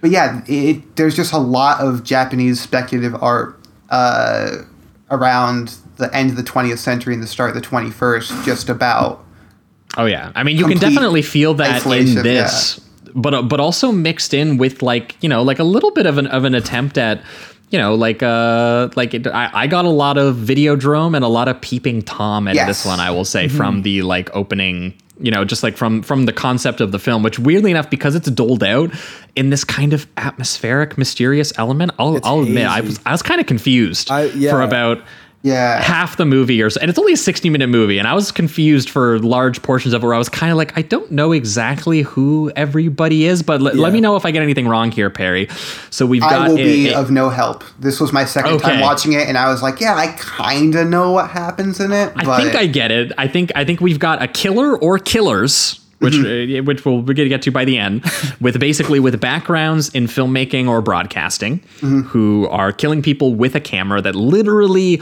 has a knife poke out of it. It's not just like the peeping tom where he kills people with like the tripod points or whatever. Like he like this is a knife inside a lens, talking Mm-hmm. about how unsettled and uh, funny this guy likes Although to be. at eventually we will see a, a tripod kill. we will also see a straight up yeah almost what feels like a reference to peeping tom Yeah. basically yeah. um, and then so they are shooting tapes of them basically you know like raping and torturing and dismembering women for the underground extreme video market which is how we get introduced to this sort of like female private investigator played by sato regular actually because i watched a couple. I was like i have seen this girl a couple times. And apparently a, a co-writer with him a couple times. Um, yeah, Kiyomi Ito. Yep. Kiyomi Ito, yeah, and and she's working as sort of like a private investigator, but has a more sort of personal history. We'll once again get into by the end of the film, and she is kind of hot on the trail of the makers of these tapes for these personal reasons, and ends up in the, you know gravitating towards also this young boy named Akira, um, who works at the sex booth, uh, as Perry mentioned, and who finds one of the tapes while cleaning up uh, one day, and basically becomes very Videodrome style, in my opinion. He becomes kind of like entranced and like obsessed by the tape and this, you know, sort of underworld he's discovering to a kind of unhealthy degree. And I would say, honestly, it kind of makes all three of these batches of characters kind of like a lead of the film. Like it, Yeah. it, it really doesn't feel like we're grounded. Like I guess you could probably argue that the PI is the grounding because she's in the first scene and the last scene of the film in a way.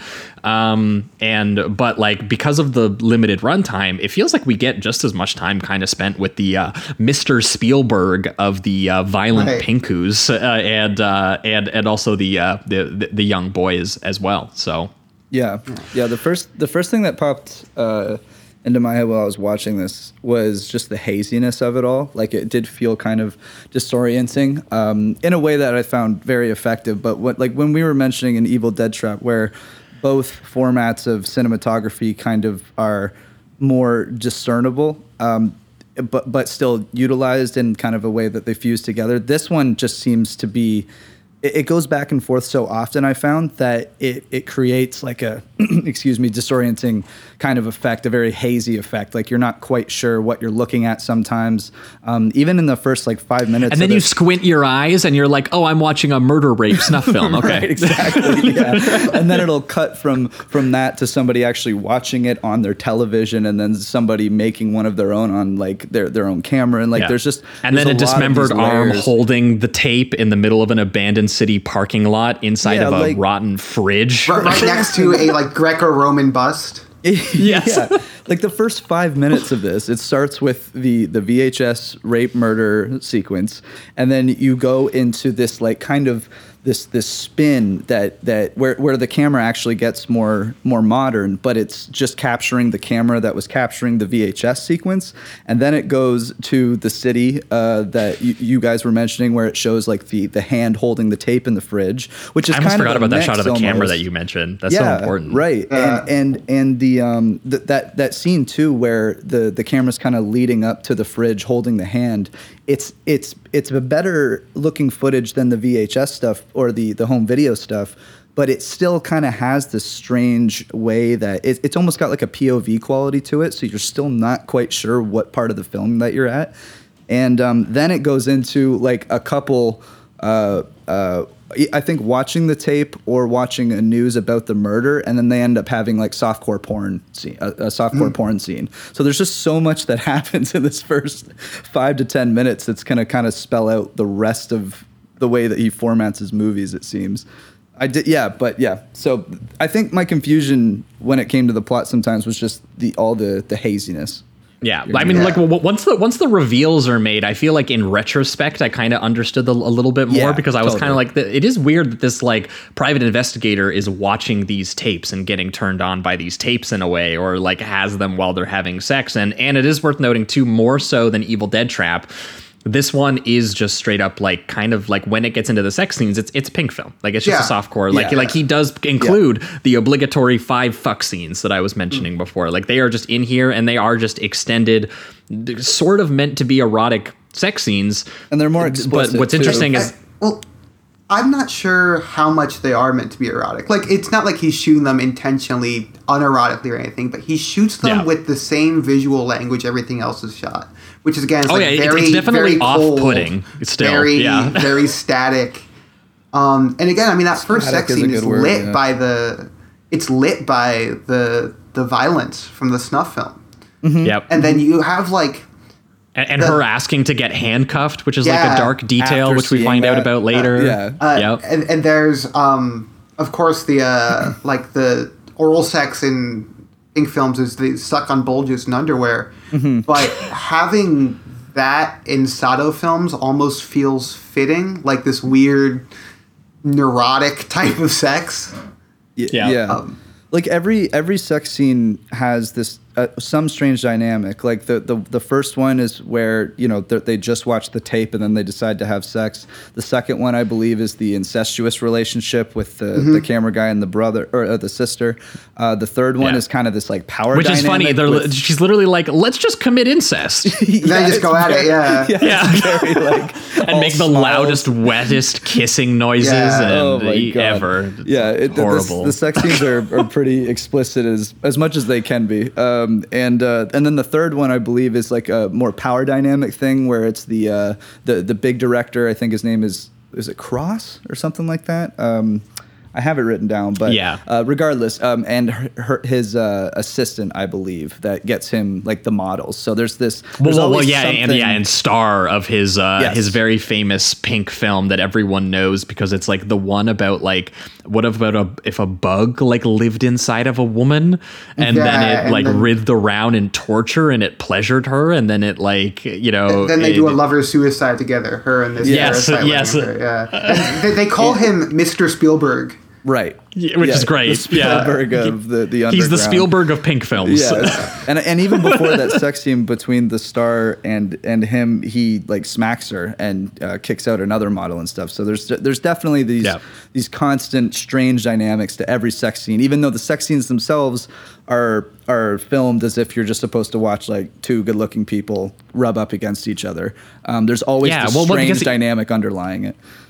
Absolutely. Well, because he makes everyone's kind of fetishes like quite clear and the very sort of like dark place that they might have come from. Mm-hmm. And then he also has like a, a fatalism to it. Like when, when we find out that that movie is about that bug escaping her body because he's, you know, he's rid the round enough that he finally gets out, but then he finds out that he can't live outside her body, which is why they do the suicide pact or the Right. suicide lover sort of element to it. And like that feels honestly like even what his sex scenes are like. And even if if you start getting into like the rhythm of it, it feels like he immediately like kind of cuts you off at the moment when, Yeah. you know, like like like even that first sex scene, which is like maybe where someone could be like, "Oh, I see. This is a porn film."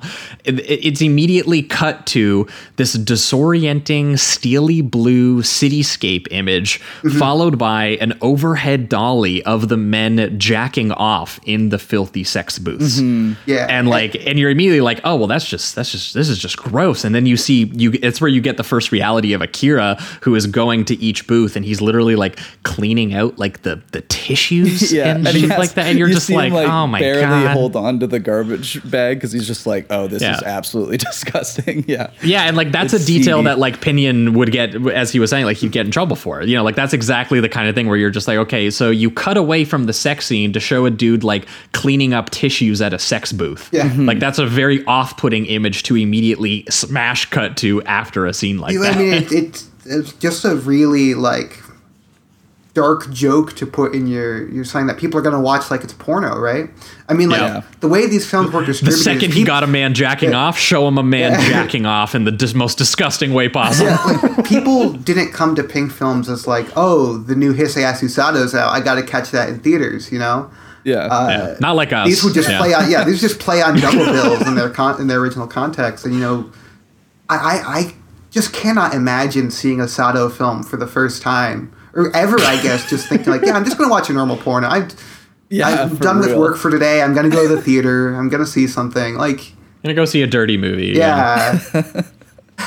just uh, you know, get some and- get some stress relief.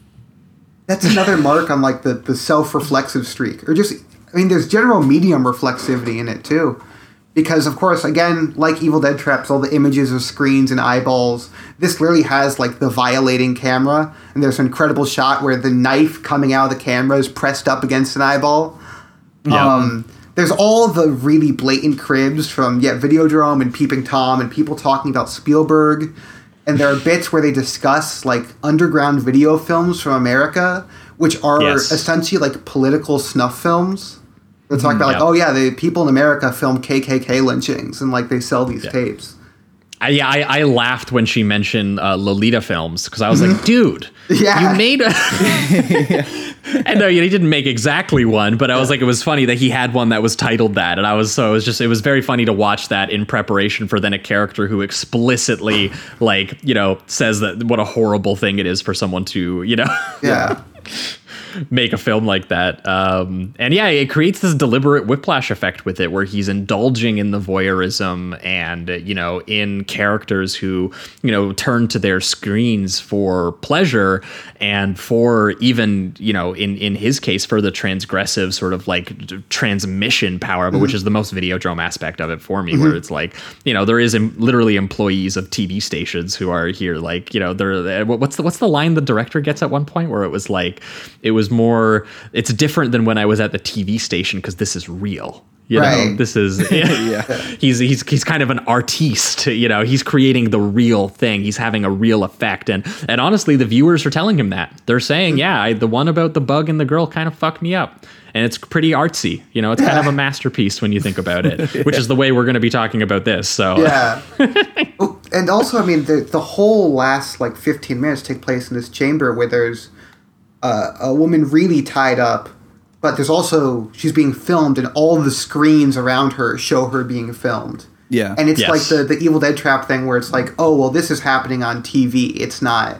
Well, th- that's even a line from this movie, right? Where it's like, oh, that's just a video. That's not real. It is, yeah, because Yeah. the sister who the uh, Akira is having an incestuous relationship with, she becomes a bit concerned when he starts going back to his apartment every day and just watching this tape over and over again. He's saying that he's watching it because I think it's real. Like I think that she might have actually been hurt, she might have been killed, and I and I believe, and maybe you guys once again will because we, if if we do want to at some point get into the sort of spoiler territory, it is at one point revealed that one of these rape tapes was made about the private investigator woman who's looking into this, which is why she is looking into this community to, you know, uh, a, a little bit. She, sounds like she was trying to escape it because she like got like facial reconstruction surgery or something, and she like actually changed the way that she looked Yeah. in order to and because she was a TV uh, newscaster before, which actually unites the two films as well, where the lead of the film who is attacked is a TV newscaster.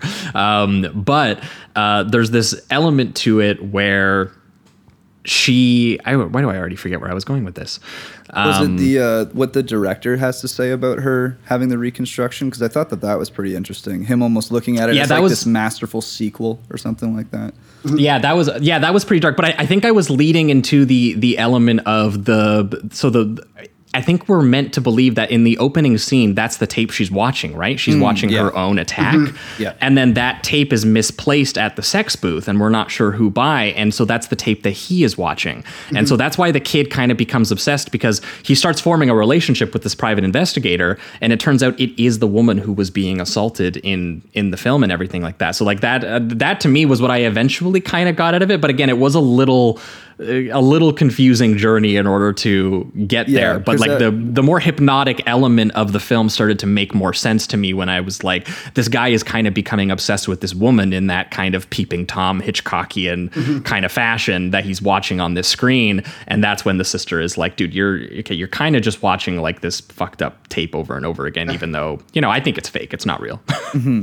Yeah, and um I believe that the the young the young boy at one point too he's he becomes kind of like a, a red herring for a little bit because of his obsession. I think that she starts to accuse him of being the possible killer because there's even these kind of like on purposely more on purposely disorienting scenes where she starts to get like chased by um, a, a car that almost seems like it hits her but then it cuts away to her being in a room and she's she's okay so it's just a scare I talk about fear of modern technology, literally like Yeah. car jump scares, you know? yeah. So I did kind of like that where it starts to get a- like, it, it, it- like honestly, this just movie feels the word is like hazy, cloudy, disorienting, um, and purposely so. It can be a little frustrating in that sense sometimes. At least it was for me in this this first go, but um, it leads to this like kind of horrifying rabbit hole that you just keep diving into deeper and deeper. So uh, it does have a cool effect to it. Well, I mean, I mean, even the way that those images, because they are like, I, I think as Jamie's putting it, like they they're done in this kind of experimental use of analog video, and the- I mean, a, as with all Sato films, as you'll see,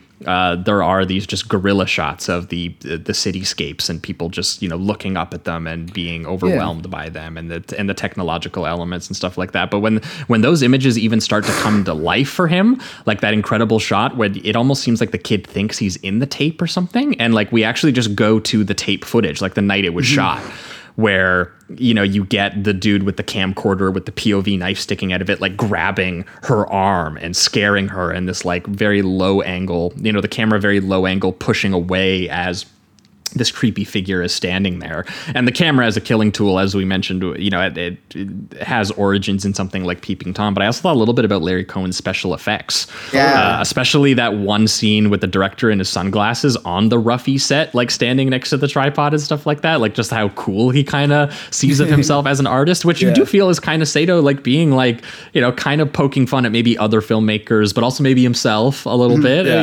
you know? Yeah. Totally. um, and uh, yeah, I, I don't know. There's there was there was a you know a strange hypnotic quality to just the some of the imagery that he picks that did start to build for me, and the gross out images like the the under the finger fingernail blade my part that reminded me of that that that part that always makes me cringe in Fire Walk with Me when they go to find that message under her nail. That's what it kind of reminded It me of. But so with Jamie in that footage, like unbelievably It real. does. It really disturbed me. to be and, and, and, and Jamie mentioned it off recording, but the, the maggots and the noodles. oh yeah, Fuck it's that, you. that fusion. like not only does he fuse the two kind of like uh, uh, cinematography formats together, but the constant fusion of just like sex and absolutely disgusting death imagery is constant. Yeah. And he has like in that scene specifically, he's got he kind of sets you up for like if it's going to be somehow a like a food softcore porn thing where she's she's like slowly opening her legs and you see her underwear and then you see kind of like her lips come together and her uh Yeah, sucking up Tampopo, the- this is uh, not. yeah, yeah, and then all of a sudden nope. she looks down and sees the maggots and like throws up, and it, it's just this constant fusion of the two things that are just ugh, disgusting, and you can't look away. the version of it in the film that is most bracing for me is um near the climax when a chest is cut open with a blade and then a heel is stuck into the wound like Oh, a high yeah. heel Oh, and that's yeah. just such a awful image i mean yeah, it, it's not as abstract as the as the maggots and the spread legs but it's like there's something to the the raw power of how literal it is There's also something about Yeah. the the way that he does most of the voyeurism in this, which is to say like a lot of it usually what you see is from a from a distance and this is just incredibly close up. It's always someone being absolutely terrified by what they're seeing. It's super br- uh, bright because they're using that you know crappy overly lit camera light uh, and so there's just something ugly about those images as well uglier than just the the violence itself just the way they look. Um, and I, I loved that too. Like it's it, it's not even just when they get to the you know the, like the torture chamber thing, but it's it's the stuff on the like. There's one shot where I think it's before they take them to the chamber, and it's just a very overly bright light in a like on a dark street uh, with some girl like next to a wall or something like that, and she's you know screaming. It's just it's it's terrifying stuff, but. Um, I, he really did think about how it looks, even if it's ugly as sin.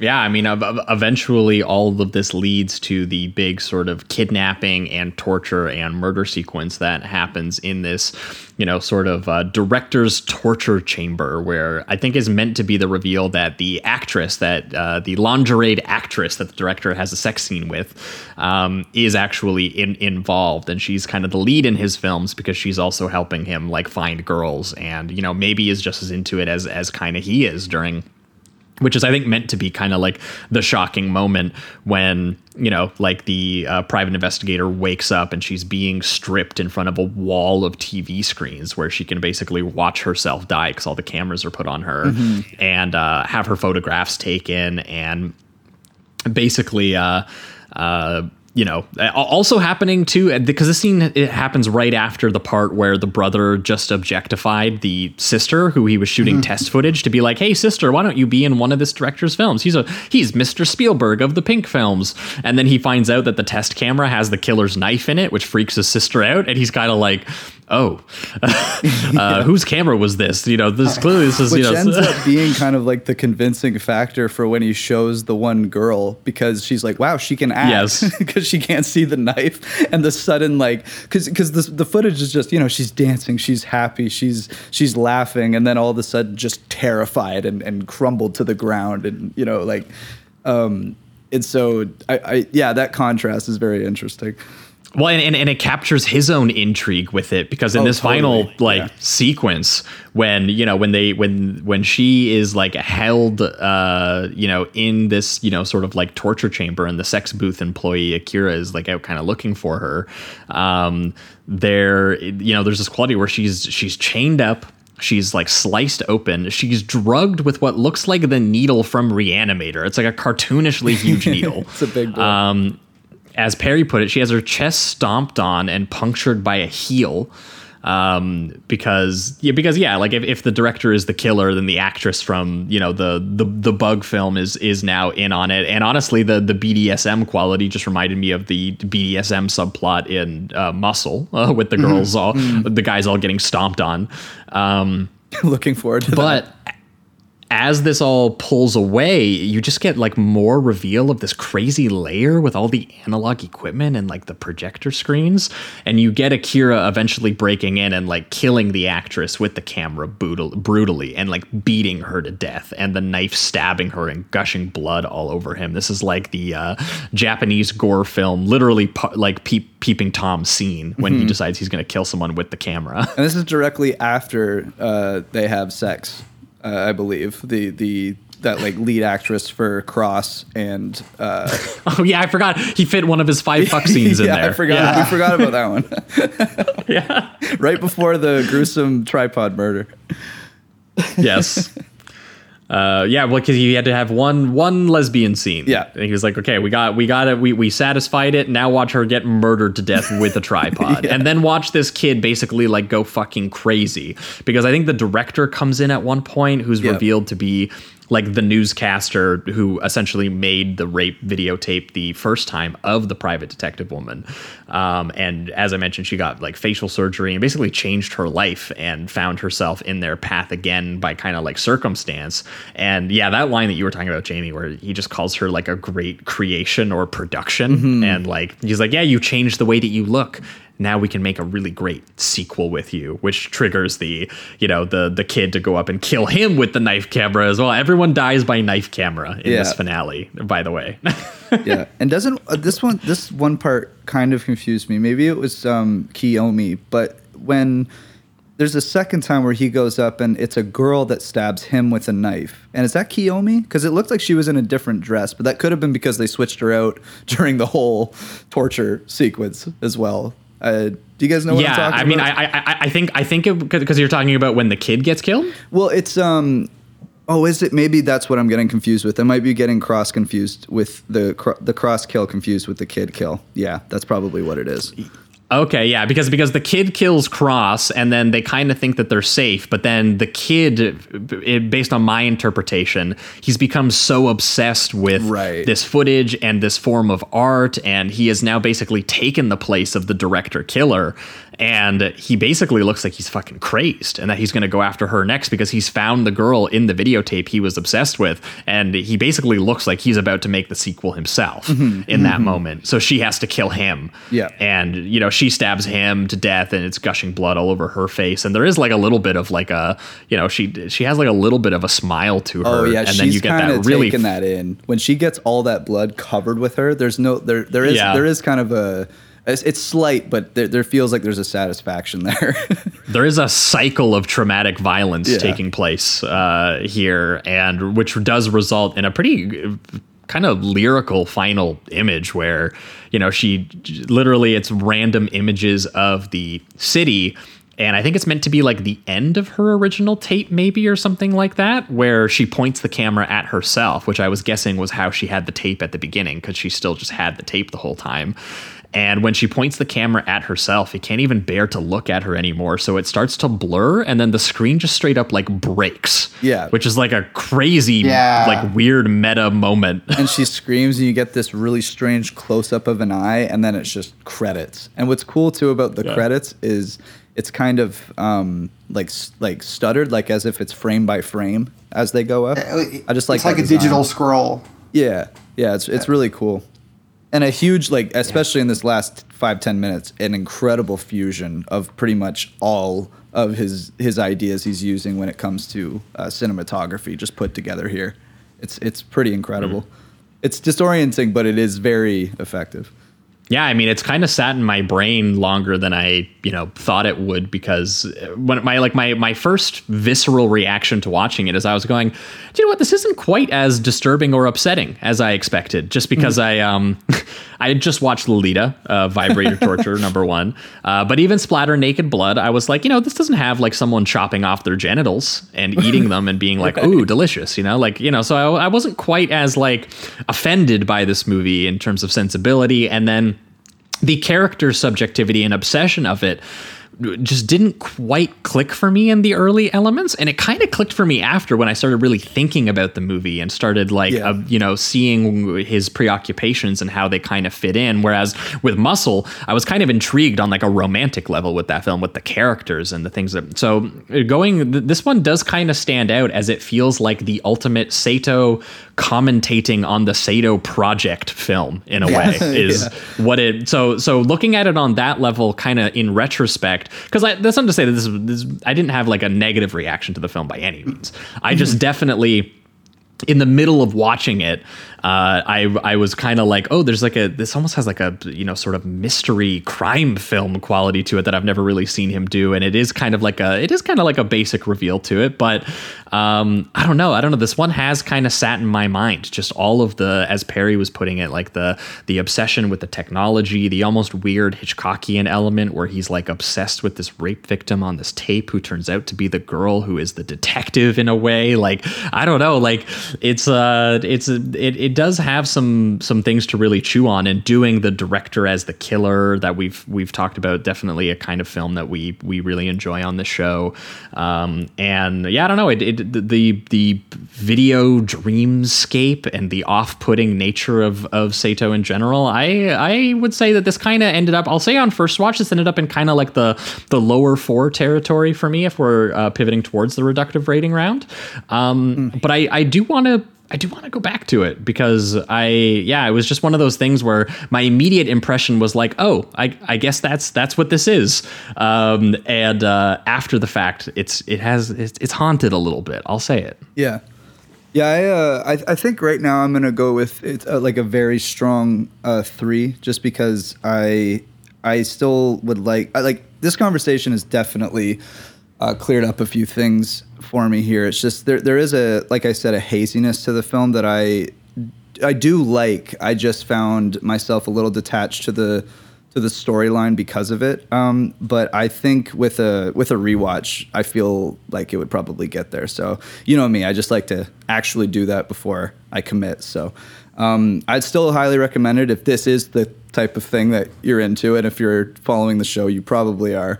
But yeah like like for both films a forewarning that they are uh, very explicit and uh, just you're gonna feel a little filthy you know?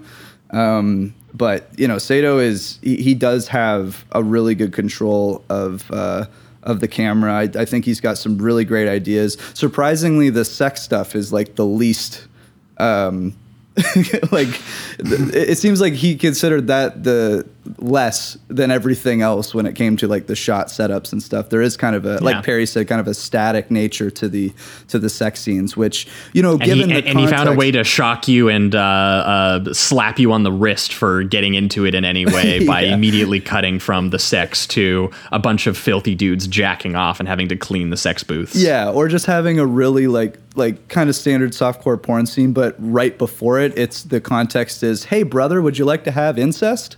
So it's just uh, there, there's always something there that's kind of stopping you from really feeling any eroticism or something like that. But uh, it's um, it, it's it's quite a journey. So yeah, I would I would still recommend it if this is uh, your kind he, of. He wouldn't be who he is without eroticism and then punishment right, for eroticism. Exactly. You know. So. Exactly. Um, so yeah, yeah, that's my score for you, Perry.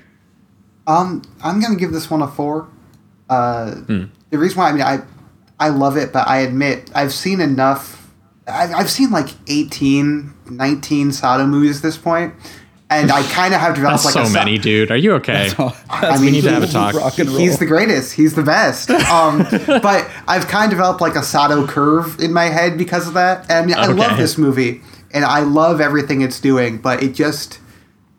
I mean, maybe that's not fair though. Maybe I'll just give it a five because I, I do think it is a five. But yeah, fuck it. Yeah, you know what? It's a five. It's a great movie by the greatest director of all time. Uh, Let's go. Make another one of his bangers. That's killer. Yeah. Yeah, well, I'll I'll say I I I do I do see myself coming back to this one, which is not something I can say about uh, Lolita vibrator torture, uh, which is you know yeah, there is an intrigue to this one. I gotta say, it feels like even for an hour that you could miss a lot uh, and I mm-hmm. and and that's that's it is uh, oddly dense. I would I would say. yeah. Yeah, well, and, and, and the way. fact that you know we were making comparisons to Videodrome and Crash, and they kind of feel like some of the interest that he had, but he was just doing it in the production model that was offered to him, right? Mm-hmm. Like you feel like if maybe if he had, you know, that he could have explored these ideas uh, you know, he he could have went in like a similar vein if he had had you know more money or a different market that he was presenting to. But also, you know, I don't I don't know that for sure. Maybe he loved this market. Maybe he thought this was the greatest thing ever. Maybe he loved the uh, you know the uh, the contradiction of it as well, and and that it would piss people off. This I'm looking at a, a couple here. Muscle is one that I'm absolutely going to get to. I already downloaded it because you linked us up earlier, Josh. But uh, Yeah. this one called uh, Rampo Noir looks really interesting from 2005. Yeah, that's an Oh, I guess that's a- anthology. A, ah, I but see. Yeah. he has a really good segment in it. Um, Okay, Because cool. he adapts, uh, if I can go on a spew up a second, he adapts this story called The Caterpillar, Mm-hmm. uh, which is about a man who comes home from the Japanese Russian War uh, horribly mutilated. He has no tongue, no eye. No, he has a tongue, but he doesn't have any eyes. He doesn't have any limbs. Um, and he just wants his wife to have sex with him all the time. And his wife basically gets um, is goes between like pitying him and being disgusted by him, and is the perfect literary material for a Sato film. Although the rest of the movie is not quite as good. Oh, okay. Is he? You you'd say that he's the his part's the highlight. Yeah, his parts highlight the Jisoji is pretty good too. Okay, cool, cool. Cool. Is there is is there any uh, one that you would recommend, uh, Perry, for people trying to get into the deeper cuts? Maybe. Um, Hunter Sense of Touch is my favorite, where Okay. a lot of his movies are, you know, they're riffing on uh, other popular genre films, like we've mentioned Videodrome, Peeping Tom. A couple of his movies have pretty clear the conversation DNA, but Hunter Sense of Touch is his cruising. Um, oh wow. and Okay. Sold. I, I, exactly, that's all you need. It's fantastic. Oh yeah, I got. I only got a couple of mutuals, but both of them, one of them fives it, and one of them fours it. So looks looks highly recommended there. yeah. In sixty there minutes, we go. let's go. Yeah, I'm down. They're all 60 minutes because I they played it. in double bills where you sat there for two hours. Oh, so right, they were like, there you go. You get you get two of them. now, Beautiful. The, the question is, Perry, have you seen Nay? Nay means yes. I have not seen Nay Means okay. Yes. I, I, Um, I, I can I cannot find if it lives up to that title or not, Danny, and I'm too terrified to Yeah, hit play on I, that I, I one admit 'cause- I've seen enough Joe D'Amato movies where I'm not in a rush to watch other movies where people have sex with horses. I've Yeah, sort me of gotten neither. my fill, but He's um, the best at it. We're gonna just let him. Do Yeah, it. no, look, a- anyone who makes Emanuelle in America owns horse sex on film. You know, yeah. no one else Eat can your really heart out, it. Kevin Smith. You know what I'm saying? Yeah, I- that's right. I I didn't mention the side. I watched Emanuelle in America for the first time like a month ago, and I half considered being like, Josh, we gotta swap out one of these movies and watch Emanuelle in America. Oh my 'Cause it- God. it- if, if you want to see another really disgusting uh, snuff film erotic question mark movie, that's a my, my third bonus pick here. That'll be uh, that Okay. could be for next year. Yeah, exactly. Prepare your worst again next year, Perry. there you there you go but uh yeah well i think that that is gonna wrap it up for celluloid nightmares and for this week's episode um uh once again that was oh my god why am i this always happens to me at the end of an episode Evil guess I'm Dead discombobulated. that's right that was uh the 1988 uh, snuff film double feature of evil dead trap um and celluloid nightmares. Uh, thanks so much, uh, Perry, for uh, joining us and for bringing Yes. these films with you. Uh, if you've got anything to plug while you're here, what's going on in Perry World? Any new writing coming out or anything? Uh, yeah. So uh, I have a writer's website now, finally, which is perryruhland.com. P E R R Y R U H L A N D.com. And that is a list of all my publications and films, uh, has links to my movies. Uh, you can watch Sungazer through there. You can find links Let's to some of my stories published online. I just Watch had a- Sungazer. Yeah, it's awesome. pretty cool movie.